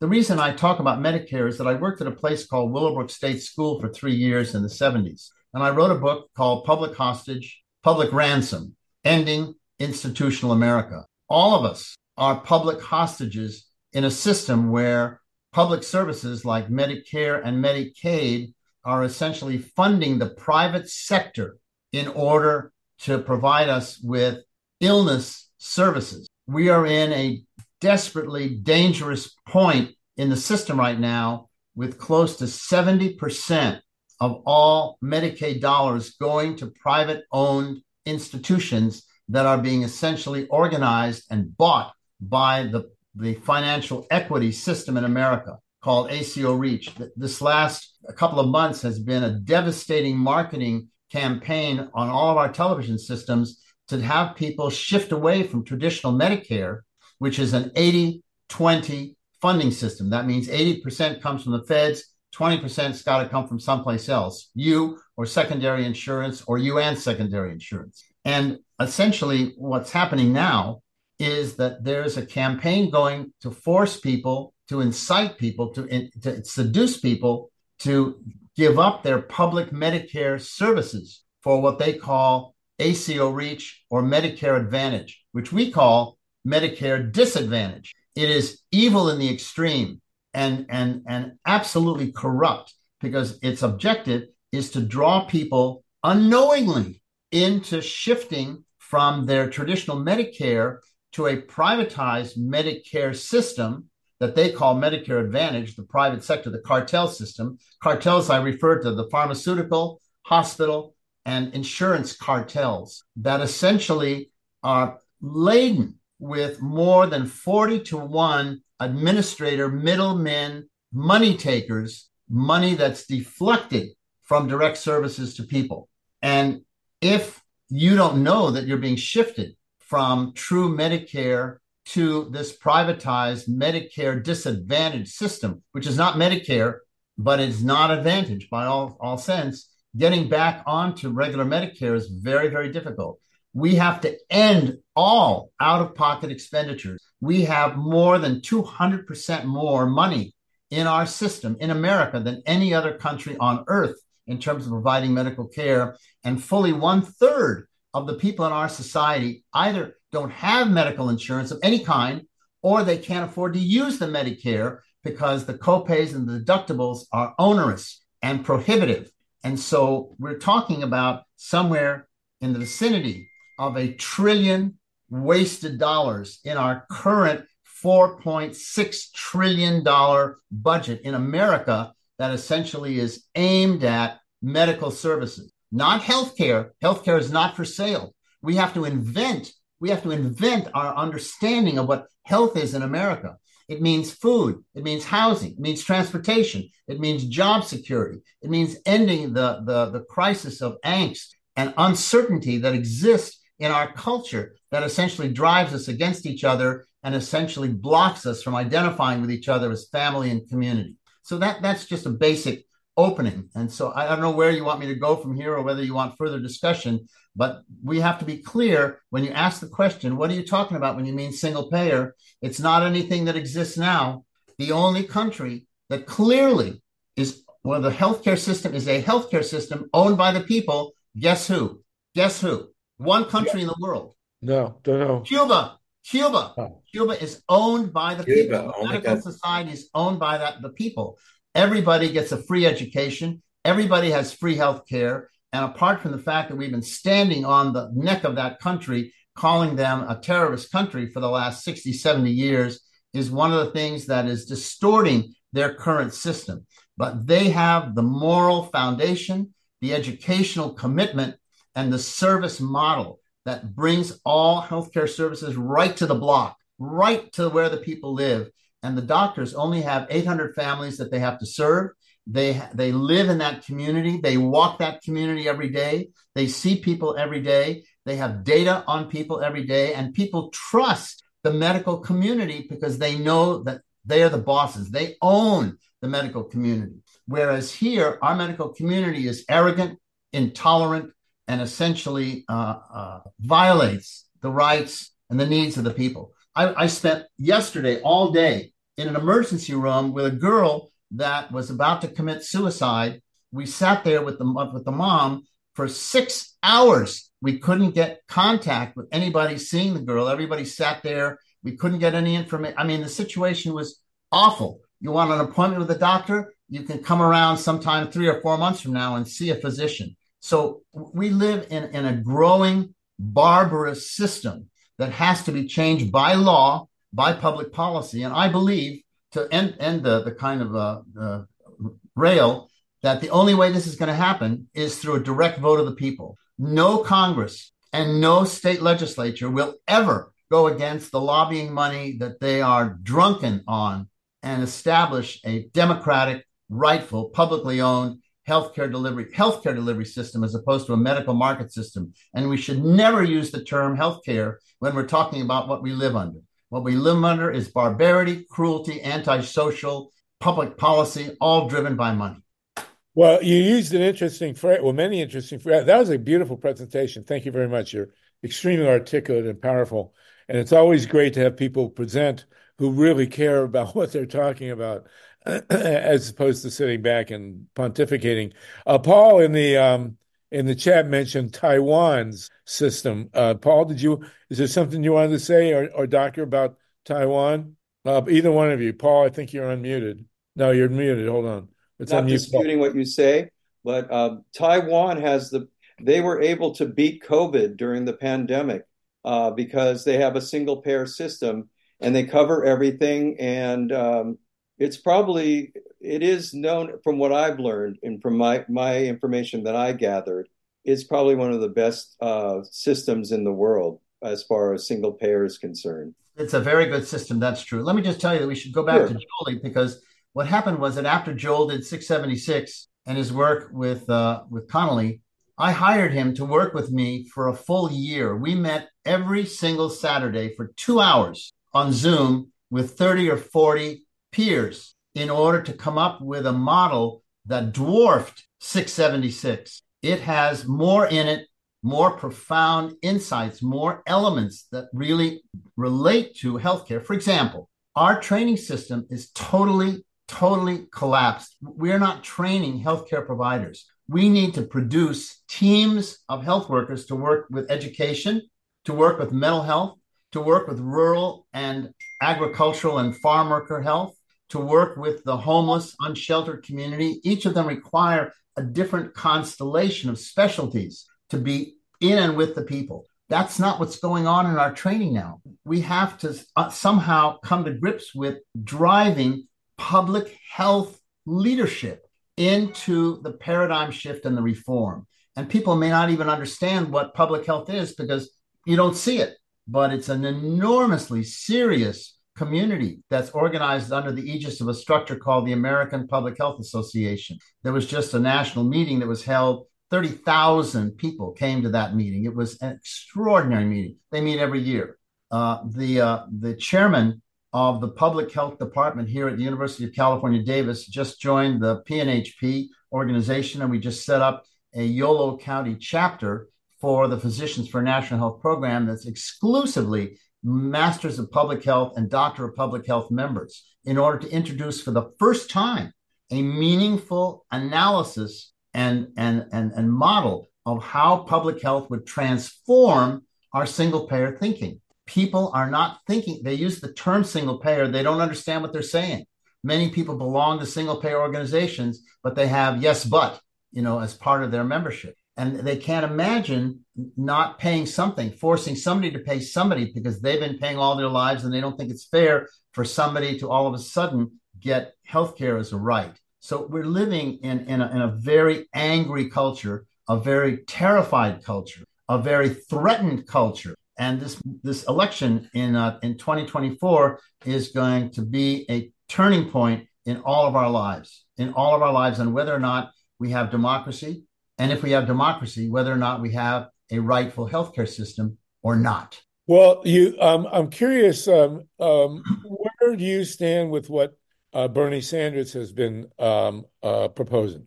Um, it's not clear to me, and you didn't. You, in your whole presentation until this this uh, retort, reply with uh, with Paul here, uh, you did not use the word single payer. What what what do we what do we mean by single payer? What is it that Bernie is proposing? What I said at the beginning single payer just means that we establish a single trust fund at the national or the state level in order to deposit 100% of every health dollar, all Medicare money, all Medicaid money, all CHIP money, uh, all of it, the, VA money, all of it goes into one pot. And so that any any person can go to any provider, any professional, anywhere, anytime for anything to get care, whatever they need. They don't have to belong to Kaiser. They don't have to go through a particular uh, uh, uh, insurance network of limited numbers of doctors. And we need to begin to look at the delivery model, Harvey, the delivery model. We have to understand that doctors, nurses, dentists, social workers, psychologists, speech and hearing people, uh, therapy people need to belong to teams. We need to be training people in community teams for caregiving in specialty areas, whether we're talking about the education community or the mental health community or the mental retardation community, whatever. My book, Public Hostage, Public Ransom Ending Institutional America, analyzes and talks about why Medicaid is so evil in that it funded this American concentration camp that essentially held 6,000 broken people that was essentially drawing Medicaid dollars at the level of two to three hundred dollars a day for each person that they held there until they died, short of essentially the twenty or thirty dollars that they spent on managing keeping people barely alive in this horrendous place. There's 80 photographs in the book. The, the photographs are organized in clusters so that you're not looking at grotesquerie or, or spectacle, but you're looking at the violence of institutions. Our you're, money, talking about, you're talking about Willowbrook? Yeah, yeah, yeah. Okay. I organized and coordinated the federal class action lawsuit against the governor and the state of New York for crimes against humanity to shut that horrendous place down. And, Wasn't there a film made about Willowbrook? Uh, Geraldo Rivera did a, a, major expose on ABC television, and hopefully there will. Yes, there there are a number of movies that have been made about families and so forth. But we're in the process of looking at translating public hostage into a much more profound uh, analysis and story about the Willowbrook situation, whether it comes up in an individual event or whether we, we create a series on Netflix or whatever. I'm talking with the uh, producer of the, of the movie called The Elephant Man. His name is John Sanger to see whether or not we can generate the resources and the focus to convert the book into a movie. There are movies okay. about the families, and and there are there's maybe about ten or fifteen shorts that have been done about the Willowbrook uh, drama. But Willowbrook was incredible. And, and the whole thing had to do with following the money. You have to look at how the money is being spent, who's getting the money and who's not getting the money, and how people are monetizing what uh, this magnificent woman, Beatrice Bolton, who wrote the book called Health Communism, calls surplus population. This is a young 32 year old woman who has a very uh, serious uh, deteriorative neuro condition that wrote this book called Health Communism with her partner. And it's really a dynamite, dynamite book that people need to look at. It's a little tiny book put out by Verso Press in London. It's one of the books in my resources drop down. Okay, uh, we have 47 people with us. Uh, this is really fascinating. Thank you very uh, much. Really great, great, great. Yeah, really of course. And as I say, we are live streaming. Uh, uh, we have people with hands up, but John Steiner has not spoken yet. Uh, John, let's get to you first here because you have yet to. we've yet to hear from you. Thank you, Dr. Bronston. I just want to add to your Cuba story. Uh, it turns out our doctor, for a variety of reasons, ended up going to Cuba, learning enough Spanish to speak medical Spanish down there. And you may know this, found out that they have developed a vaccine that essentially works not just with COVID, but with other viruses. That's right. and he's about that, though. And he's been desperately trying to get the attention of anyone in this country to take it seriously. You can well imagine that could be challenging. Um, could we communicate offline about whether you might have something to offer there? You got a pencil?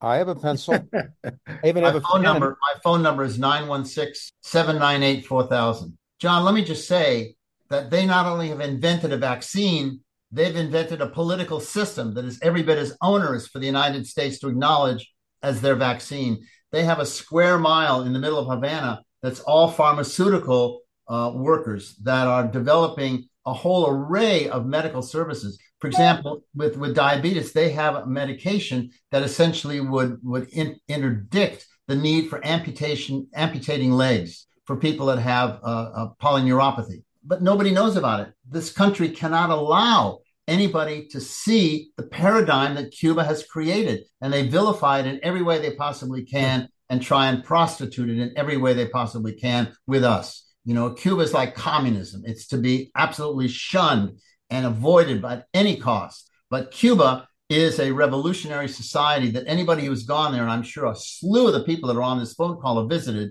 that are absolutely moved by the energy, by the, the imagination, by the by the by the humanity of that country, by the neighborhood community of that country. It is truly uh, heavenly apart from any of the negative aspects of it that have to be put in place in order to stop the sabotage and undermining uh, that that we have engineered for their country. I mean, they, they, built their military against us at some level because they know that anything we can do to undermine or discredit that country will do. Drawing people and, out of and, and I'll just add one thing, and you probably know this as well, is that Cuba is part of a relatively small consortium of other countries sharing their medical research together. It's extraordinary. We got to bring them home. We got to bring it here because the single payer movement in this country has to be built on the Cuban model. Our health is built on the Cuban model. I've been there a number of times, met with the Minister of Health, met with all top people there. I took 25 physicians with me, the, the chairman of the American Public Health Association, the head of PNHP back when, when I went a number of times. And, and it is it is moving to the point where I, every day I would cry. I would see something that would make me cry. I was so moved by the beauty and the rationality and, and, the, and the, the love in that country. It is simply undescribable. You have to experience it. You have to experience what a revolutionary socialist society feels like, looks like, operates like. I mean, everybody has a PhD in that goddamn country. They're driving cabs because there's no economy, but they all have brilliant educations. And the pharmaceutical industry is one of the most profound development industries, as is the film industry in Cuba. They have one of the top film schools in the world that all the top filmmakers like Spielberg and Lucas, all those people go on their, their faculty in Cuba. We don't hear about that. We don't hear about it. It's incredible. It's incredible.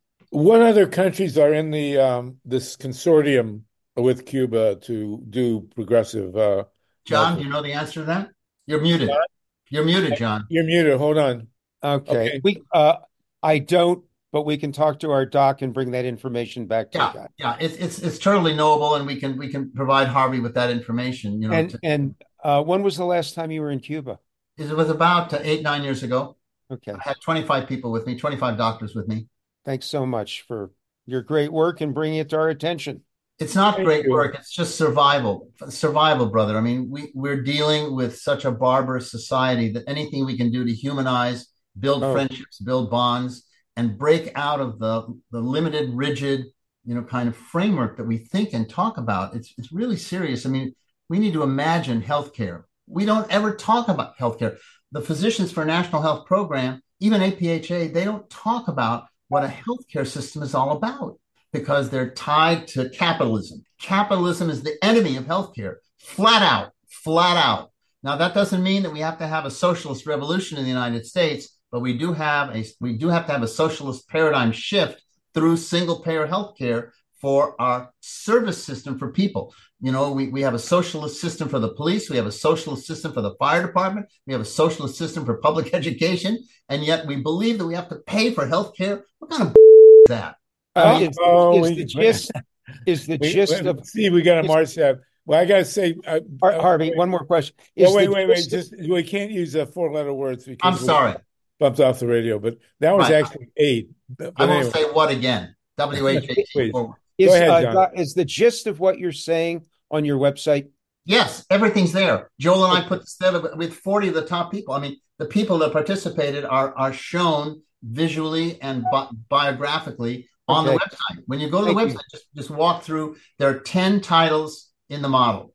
Okay. One thing that we haven't done is we haven't worked with another very radical group headed by a fellow named Jerry Ashton, Who's oh yeah, we've had Jerry Ashton on with us. He's amazing. He's amazing. Eileen Proctor is is his uh, publicist, and so right. they're working on ending medical debt in the veteran community. And I never even understood the problems with the VA, but the VA needs to be included in a national single payer system. They have a single payer system that the right wing is trying to privatize, but they're an example of single payer. The irony is that the University of California is a single payer system, but they don't take Medicaid. And, and so they operate like a private system rather than a public system. And so the prostitution of our nonprofit healthcare delivery system is really robust. Let me, let me say one other interesting thing that people may not know about. In ACA, Obamacare, there's a legislative requirement for every nonprofit hospital in America. Now, get this every nonprofit hospital in America has to produce a triennial, comprehensive health survey report of their catchment area, identifying negative outcomes and how they're going to fix it. You can go to any nonprofit in the United States and ask them to show you that report, which is required by law. Now, what you'll find is that when there are problems, they don't correlate whether there are medical assets in those areas where the negative problems exist because they don't think about the fact of healthcare being a right. They put their clinics in places where there's not even population yet, because when you put a medical facility somewhere, you build an economy around that medical facility, and all they're interested in is money. All they're interested in is money. And so, one of the things that I'm doing is i have been very privileged to be able to be invited by a master's student in public health here and her team to do a major report that would look at one, two, or three of those major reports required by ACA and analyze the gulf between the notion of their solutions and the introduction of true public health resources in that solution. And we're hoping to set up something that we can take to the APHA national meeting next year. I believe it's in Minnesota, in order to talk about that and to move the APHA to single payer. APHA is not yet publicly committed to single payer because their, their core is still in the Democratic Party, and the Democratic Party is not interested in healthcare as a right. That's not to say that some of the people like Pramila Jayapal and Bernie are not, but not not the APHA, not the Democratic Party. And to answer your question about where uh, the the situation is with Bernie's bill, there was a fellow who was Bernie's major policy director for a long time who's corruptly tied to not allowing a true single payer system, but allowing loopholes to exist. That person is no longer with Bernie, and I think that the loopholes have been taken out of Bernie's bill. That's absolutely the case with Pramila Jayapal, where that person's work has essentially been eradicated from all of Jayapal's work, as well as the CNA. The CNA, the California Nurses Association, had flawed bills like like uh, AB 562 that were essentially loophole driven by this particular interest group uh, that talks about multi-payer. And, and the objective here has been essentially achieved, which resulted in the expulsion of this particular fellow from CNA uh, uh, employ. And so, what's going to be coming out from the CNA now in February, the, the CalCare bill, is going to be a very interesting model, very clean model, but not a complete model. Wow, I want to get to California, and uh, uh, uh, Paul Newman, who's not as uh, courteous as you are, is, is going to shout this guy's name out. But um, uh, I'm Wendi, and then uh, Mike Hersh and Mary. You all had your hands up, and then we'll go and, and, and jump into California. Obviously, we're going to go beyond four o'clock here. Um, Mike or Steve or Wendi, if you can continue the the call, that would be great. Um, William, you're a great, a great, great guest, and it's amazing we've done almost four years without having a session on this when we've had one of our co-hosts, uh, co-conspirators, uh, uh, Joel Segal, the great uh, one of the great heroes of all this, uh, with us. But Wendi, go ahead, please. Thank you. Um, I'll try to be really quick. Um, I have a few points. One of them, um, I would like to ask you to um comment on but i want to um thank you. One i think that was one of the most like layman's um understandable explanations of single payer. So I, I appreciate that you're putting that out there and i hope it reaches more people so they do understand it. Um and I, I two quick points. Is one we there's no other country with medical debt and the whole issue what ends up happening as a consequence excuse me is that when you just end up with more people in the emergency room. So taxpayers end up subsidizing their care anyway, which is all get price gouged to the insurance company. So, I mean, anyone who's against, oh, I don't want to pay for someone else's, well, too bad, you're going to be forced to. And it's going to be much more expensive if you just right. agree to be a nice, decent human being. So, there's that. I thank you for your reaction. um, and I'm actually, ironically, I'm I've never been to Cuba, but I'm sitting right now. I live in um, Hialeah, Florida, which has the highest Cuban population outside of Cuba anywhere. And you're right, the culture is beautiful. The people are so wonderful and community organized or community oriented, family oriented, and it's just really something people really should experience that that warmth and beauty. Um, so Hialeah, Florida, we have the highest Cuban population. We, I just found out today actually that um, it has the highest enrollee rate of Obamacare, yet um, they're 60% registered Republicans. so it's just such a conflict. So just on a side note, I, I help convene the show. Um, I'm a member of the Broward um, Democratic Progressive Caucus, which is the next county up, and we work closely with the Miami Progressives and the Labor. So if you want to talk later about possibly bringing your message because I mean the Democrats are against us too, but it's just getting that message across like oh you call it socialism but you're benefiting from you know um what this is. You get the my phone number? I wanted, Did you get my phone um, number? I will get it.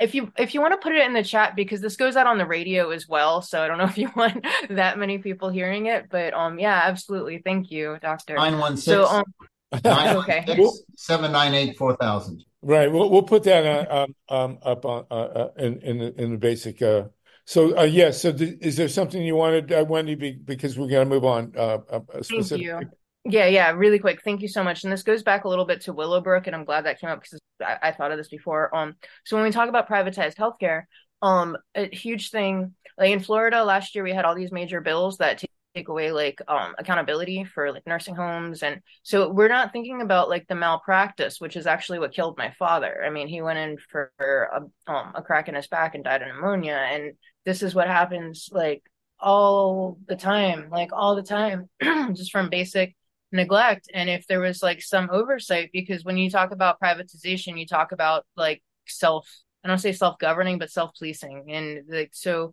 i think that that's like a huge huge huge factor into the work that you're doing is like how many families lose and suffer and people suffer because they're it's all profit driven instead of taking care of the people and that actually means that there's all these unneeded deaths. So um, thank you. I, I address that in the in our health. It's in our health. It's in one of the titles to eliminate that uh, conundrum. Thank you. Right. The problem Thank you, is alienation. The problem is that the doctors don't own the services that they're providing. They don't identify necessarily with the people that they're serving. They don't see that as their mother or their kid or or their cousin or whatever. It's a it's a patient. And you know who our first patient is for the whole first year that we're in medical school? A dead person. A dead person is our first patient. That's why we call him patient because a dead person is very patient. okay, thank you. Uh, uh, um, uh, thank you, Wendi. Mike Hersh, Mike. Yeah, thank thank you, Doctor, for um, telling us some truths and explaining things so well. I just want to uh, underscore some of the comments that you've made. Um, one of the things I forgot to mention that Joel Segal did was he collected these horror stories about our current non-system and it, they these horror stories became Michael Moore's documentary Sicko. And yeah. if anybody hasn't seen that, I urge you to please watch that. And they Michael Moore takes a bunch of people to Cuba who can't couldn't get health care here in the United States. He took them to Cuba and they got care there. Now, um, if that doesn't explain what the doctor's been telling us, uh, the Cubans have been very generous with their extremely talented and well trained medical system. Um, when there's a hurricane or an earthquake, Cuban doctors arrive almost immediately and start uh, saving lives. So um, maybe that's one of the reasons why capitalists in this country hate them so much. They don't charge anybody. A friend of mine was in Venezuela, another country that um, we're all been told to hate and really shouldn't. And he said that in the hospitals and clinics, there are posters on the wall that say, report anybody who tries to charge you anything for health care because it's against the law to charge for health care in Venezuela. And we hear all these horrible things about Venezuela from the corporate media and from a lot of our officials don't believe it. In Venezuela, healthcare is free for every peasant and for the richest person. And that's why rich people tend to hate Venezuela and Cuba because you can't buy better than everybody else. Um, but uh, again, okay. I, I, recommend Sicko because uh, Michael Moore took people to Canada to show how their system worked and took people to Cuba and showed how their system worked. And I, I, I could go on about Medicare for all for a real long time, but I won't. I want to pass the baton to somebody else. But I just want to explain that every legitimate study by an economist, by an expert, by a public policy person, by doctors, by caregivers have underscored one very specific thing that if we had a Medicare for all system in the United States of America, we would save hundreds of billions of dollars and tens of thousands of lives if you're not into that whole money thing if we did single payer. And I, I've been lobbying on this for several years. And I talked to the former Speaker of the Maryland um, House of Delegates, and he said everybody knows that Medicare for all would save money and save lives, but it's too big a lift. And ironically, he died of a disease. Wow. So, you know, car- karma always bats last. Um, but but this is this is what everybody on this call needs to understand. Um, while the Democratic Party has not embraced single payer and generally does not even embrace any policy issue, more than half of the Democrats in the House routinely co sponsor Medicare for All. That started when Mr. Conyers was the lead sponsor, and then Pramila Jayapal took over that. And every year that legislation gets better and better. It's not perfect, but it's moving closer and closer to that ideal. And we absolutely need it. It pays for itself. It more than pays for itself. When people say, How are we going to pay for it? The question is, How are we going to pay for the mess we have now? We can't afford it now. We're going broke. Households are going broke. People are losing their homes because they can't afford to pay their medical bills. And and that's it, it's a human rights violation. It's an atrocity. I'm on a, I'm on a Zoom Thank you. Thank you, Mike. Thank for that. Um, uh, Camilla Reese hasn't spoken. Camilla, uh, can we unmute you here? And uh, you... let me just say two things. The the Sicko link is on the res- on the resources drop down screen, as is on a number of other major videos. So there's a lot of stuff in that in that website, in the Our Health website. The original title of the website was the California Lifetime Care Health Act. I want people to think about the difference between what lifetime care would be like as opposed to long term care. The, the other piece of that is that there are three elements that have to be thought about in terms of single payer. One is savings, uh, one is um, uh, the development of the economy. And when, when people, uh, I'll get to the third one in a minute, I'm just blocking, but people immediately talk about what the cost is going to be. Anybody who talks about cost is not committed to single payer. They are not motivated by the moral imperative of what we're all about. So it's pros- prosperity, savings, and Tra- uh, training healthcare providers.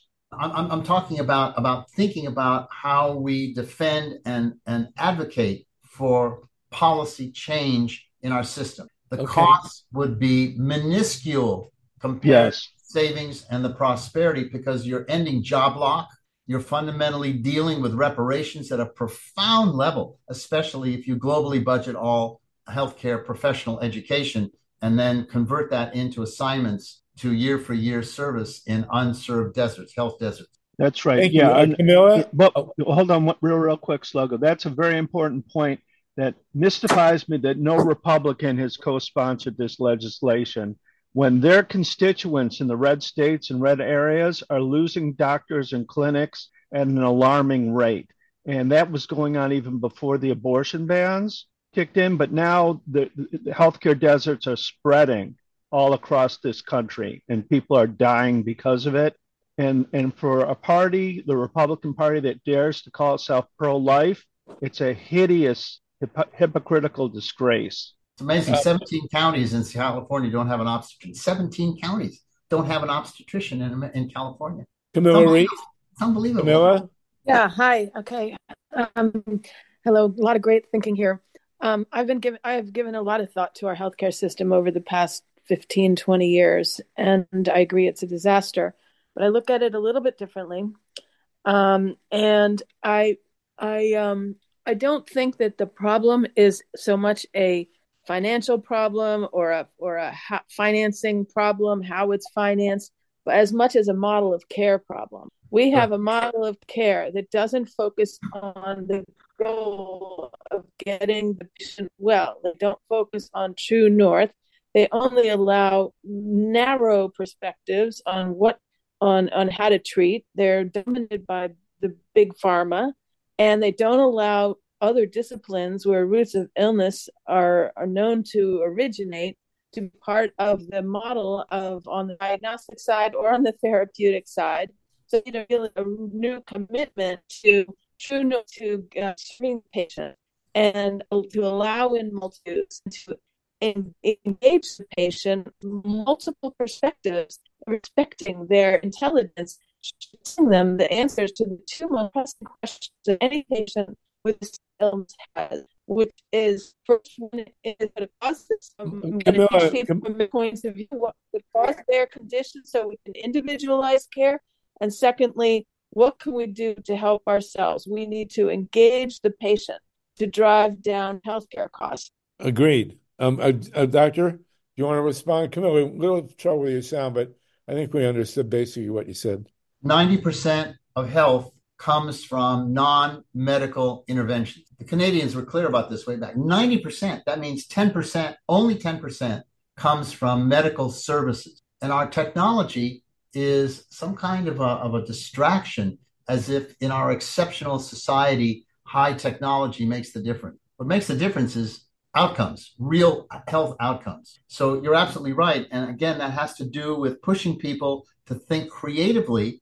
If you're going to advocate for single payer, damn, begin to open your thinking up and begin to open up your conversations with other people up and begin to demand that we look at the transformation of the clinical delivery system that we have to create. Read our health. Our health. Our health opens with the first section of of the of the of the website dealing with the definition of uh, wellness in the United Nations Declaration of Human Rights and in the definition of the World Health Organization concept of health and in the definition of a healthcare nonprofit in the IRS uh, 501c3 legislation. And we're not applying those moral, passionate, inspiring uh, visions to our thinking about the delivery model. The delivery model it has been essentially focused on how to change the payment mechanism, how to get people out from having to pay anything up front in terms of service delivery because it needs to be publicly owned. The, ins- the single payer system must be publicly owned. That doesn't mean government owned, it means publicly owned. And we need to think about the difference between government and public. And, and the, the, the enemy, of course, is private, privately owned, market driven. Nancy, Nancy Niparko, uh, you don't have your hand up, but you had talked about doing a presentation on healthcare, and maybe we can have another session where you would uh, lead off, and then uh, uh, Dr. Bronston could could join us with Joel. This is really really fascinating. We're at four eleven now, and I do think we should end at four twenty. let Steve, that's California time. Let Steve and Mike and Wendi go toke up and uh, we will resume this another time. It's phenomenal. We still have 38 people with us. Forgot one thing I'll say about the people on our group calls they have a really long attention span. And um, uh, this is really great stuff. Uh, very, very valuable and important. Uh, Tatanka, then Mary, uh, and then I think we're going to wrap up. If you want to get get your last um, two cents worth in, please raise your hand now. Uh, go ahead, Tatanka. Well, this will be fairly brief. Thank you, uh, Dr. Bronston, for showing up, and thank you, Joel, for inviting him. Um, I appreciated you talking about this. I call it the hegemony of imagination, this prohibition of anybody learning anything about Cuba and the the difficulty we have of it's like a crisis of imagination to think outside capitalism and to think for the public good. And uh, I have not yet been to Cuba. I made sure my kids went there, and they they were all changed by it. And every friend I've ever talked to has been changed by it. And uh, you're right to uh, I can't remember if it was Steve or Mike bring up uh, Michael Moore's book again, uh, uh, movie Sicko. So um, I'm going to get your book, and I will reach out after I've gotten that and invite you to our Circle of 100. Uh, we've been working for a, uh, a, volunteer group for over for about three years now. You got my number, right? You got my phone number. Yeah, I got your phone number. Thank you. And uh, we're creating a, a, a government progressive government in waiting, and so we're stress testing the different. We need we need you to address our health component to to sharpen it up and and people will really welcome you when we do that. So thank you so much. Thank you thank you. Uh, mary butler if you could keep it to 60 seconds and then justin uh, the same and then we'll we'll move ahead. Go ahead mary. Uh, had you unmuted there and now you're not. Thank you tatanka. Go ahead mary. You got me? Yeah yeah 60 seconds please because we're at the all end. right. Um Doctor, uh, we need to get rid of the stigmatism of uh, saying socialist health care. In truth, it is indigenous health care, meaning that we are taking care of the tribe. Um, furthermore, we need to think about round top medicine. This is a theory I put forth to, to change the medical system, where if a patient comes into the medical facility, they are seen by everyone. They are get they get to go see the mental doctor, they see the dentist, they see the optometrist, and it's called round top medicine because the heart doctor, the nerve doctor, they're all located there and they meet once every three months with the patient and go over all the symptoms so the doctors can confer across the table so they can find underlying medical conditions. Great. Sounds uh, great. Wonderful. Rupa right. Marya's book, Inflamed, Mary. Rupa Marya's book, Inflamed, right on the money. She's brilliant. She's a genius. And that book, Inflamed, is absolutely a transformational read. Inflamed. Yes, and, and I just wanted to point out with the VA, I really think that if we can, if we have a new child born every day, so we have a maternity ward in every hospital, we have a veteran born every day. We need to make sure that every hospital has a combat veterans ward so our veterans do not have to travel thousands of miles to get the care they need. And don't and then, that. Thank and you. And then finally, I need to state that isn't it ironic that the churches started all these hospitals to begin with, but would never let a medicine man walk with through the doors? Thank you. Very- Thank you. Very good. Thank you for that. Uh, Justin, uh, Justin LeBlanc, and then uh, I do want to ask Paul a question, and then I think we'll uh, sign off. So on on the flip side of the uh, human element here is with technology being uh, you know America's prime attitude uh, that we we solve everything with science, technology, engineering, and math. Uh, the big push lately has been AI to do diagnostics. Now I'm in computer science and I happen to know AI can't even do a summary of our conversation, much less a uh, actual diagnosis of a heart or a brain. Uh, so, uh, what what do you have in mind for messaging to counter a lot of this fantasy sci-fi stuff instead of the human element? You know, it, it's it, it's very tender. Just, I mean, the issue here is the degree to which we're open and warmly able to identify with one another and talk to one another. A conversation like this that that Harvey has organized creates a, a limited but real opportunity to share feelingful ideas, feelingful values with each other. And that's that's the disease that has to be infected into all of us. We need to be infected with the disease of caring for the truth, caring for romance, caring for real solutions, caring for each other.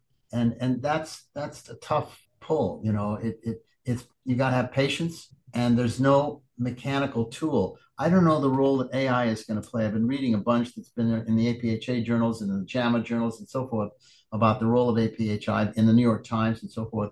It's something that's coming on us. The level of technology is astounding. And, and it essentially is breaking us up into know people who know and people who don't know. For example, there was an incredible book called Bowling Alone, where the author, a sociologist from Harvard, essentially broke down every decade in the 20th century 1900, 1910, 1920, 1930, and so forth. And he showed the difference in the first half of the century where everything led to people organizing and belonging to things. And in 1942, there was some kind of a switch thrown in, in, the, in the culture where from then on, people left the organizations that they belonged to, all of them, all of them, churches, whatever it was, uh, bowling uh, groups and so forth. And he, he roots that in understanding the experience that people had in that decade that essentially governed their consciousness and their understanding of society and their role in society. We're in a place where we're not talking to each other. And the new technology, this technology, Zoom technology, and podcasting and so forth, is opening up tremendous exchanges, notwithstanding that it can be hijacked and essentially turned negative, but in large part with the kind of leadership and, and aged wisdom that many of the people on this call have to generate conversations like this and ask important questions and stimulate thoughtful and imaginative answers will transform society. I don't know whether AI is going to, what, what AI is going to do. It may revolutionize something, but I'm not clear yet about how that's going to impact. I, I barely can manage my computer still. I mean, I, I don't, I don't Google Docs. Well, if, if you if you'd have heard me uh, uh, yelling at my screen here before we started. I'm sure I'm, I'm in the same boat that you are. Right. You, but you've been spectacular, Dr. Bronston. Uh, thank you very, very much. Um, uh, I'll give you, I know you want to say a closing and then we got to go. So uh, do, uh, I do want to have you back and have more of a discussion with this. I also want to tell Anna I'd love to have a discussion on the Zoom with our farm people. Uh, everybody should see this movie far out um, and prepare for Um, uh, we call it the Naked Hippie movie, so everybody will watch it, but it's way beyond that. And um, um, email me for the link.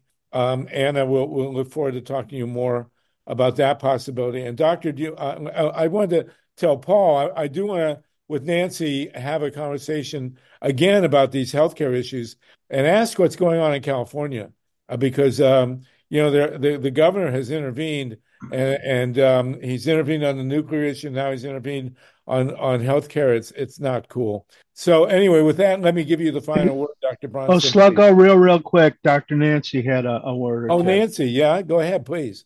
Um, I agree. Thank you, Dr. Bronston. Uh, there's some discussion in the chat about technology. I want to say that AI doesn't do well in neurology and it doesn't do well in pediatrics in solving problems. Um, and I know the first time I looked at a CAT scan, my mentor said, This is not to show you some the diagnosis. This is to uh, support the diagnosis you've already met made. And uh, you know i i'm disgusted at protocols and checkpoints um checklists to give medical care. And although um, everyone seems to think that's success, I disagree. And, um, you know, I, I see lots and lots of people with headaches and no one seems to believe that I can tell you from a physical neurologic exam whether you have a brain tumor. I don't need a CAT scan or an MRI. And, you know, we wonder how can someone practice without it anymore? Well, we had a, you know, century of people practicing without it before it was invented, and uh, it still holds. Anyway, I, I think that um, it, it just bothers me that we're relying more on technology and it's opening the door for a lot of ulterior alternative sorts of craziness and it makes me nuts okay well listen we'll, leave, let lindy slip in a word here and then uh, a doctor will will let you finish and then we'll go what a fantastic session we will, Nancy, we'll have you back. You make your presentation. Paul, uh, Dr. Bronston, uh, Mike, everybody. It's been really amazing. Mary, uh, uh, uh go ahead, um, uh, Wendi, and then we'll wrap up. We'll let the doctor wrap up. Yes, thank you. We truly enjoyed your presentation. We can't wait to have you back again, Dr. Bronston. Um, and to, to Nancy's point about technology, it's just, for me, it's a part of like the war on consciousness. Nothing can quite have the intuition and the intellect that men can. Um, I actually wanted to. I Harvey's Abbie Hoffman shirt makes me want. It has inspired me for a quote that um I thought of. Yeah, that I didn't know. Um, I I thought of it right after I spoke about Tortuguita, and now this quote is. I I didn't ever think that it would pertain and relate to the medical industry as well. But the Abbie Hoffman quote is: "Murder in a costume is criminal, but murder in a uniform is heroic." So um just I just want to thank everybody fighting the good fight and to keep it up and I love you all. Thanks. Love you. Okay. Um, um uh, Dr. B, uh, can you finish this up and then come back? One Another... of the most sobering things that we can deal with is a magnificent book by a woman named Isabel Wilkerson called Caste. And uh, a movie has just been made and is released in all of our theaters called Origin about the making, the writing of the book Caste. It is one of the most uh, amazing books I've ever read. Beautifully, beautifully written. And what would be wonderful is whether Harvey can get Isabel Wilkerson on this call and to talk about the movie and about her book. And everybody ought to get that book and read it in order to deal with their insight into personal humility. Caste is the name of the book. Isabel Wilkerson, African American New York Times writer, is the brilliant, brilliant author who got uh, a, a, a Pulitzer Prize for her first book. Fantastic. We will do that. We will pursue that. Uh, uh, doctor, I hope you join the uh, the GREEP uh, family here. Uh, glad to have you on board. Lynne, did you want to say something, Lynne Feinerman? Or, or was that just okay? All right, listen, everybody. It is 424 California time. Uh, time to go take out my teeth and have a nap. And it's really great, everybody. Thank you. Another incredible week. Uh, what a great group of people we are. Uh, Anna, it's been so great to have you with us. We let's do let's make this farm connection. It will be wonderful, and we will pursue this. Okay, uh, no nukes.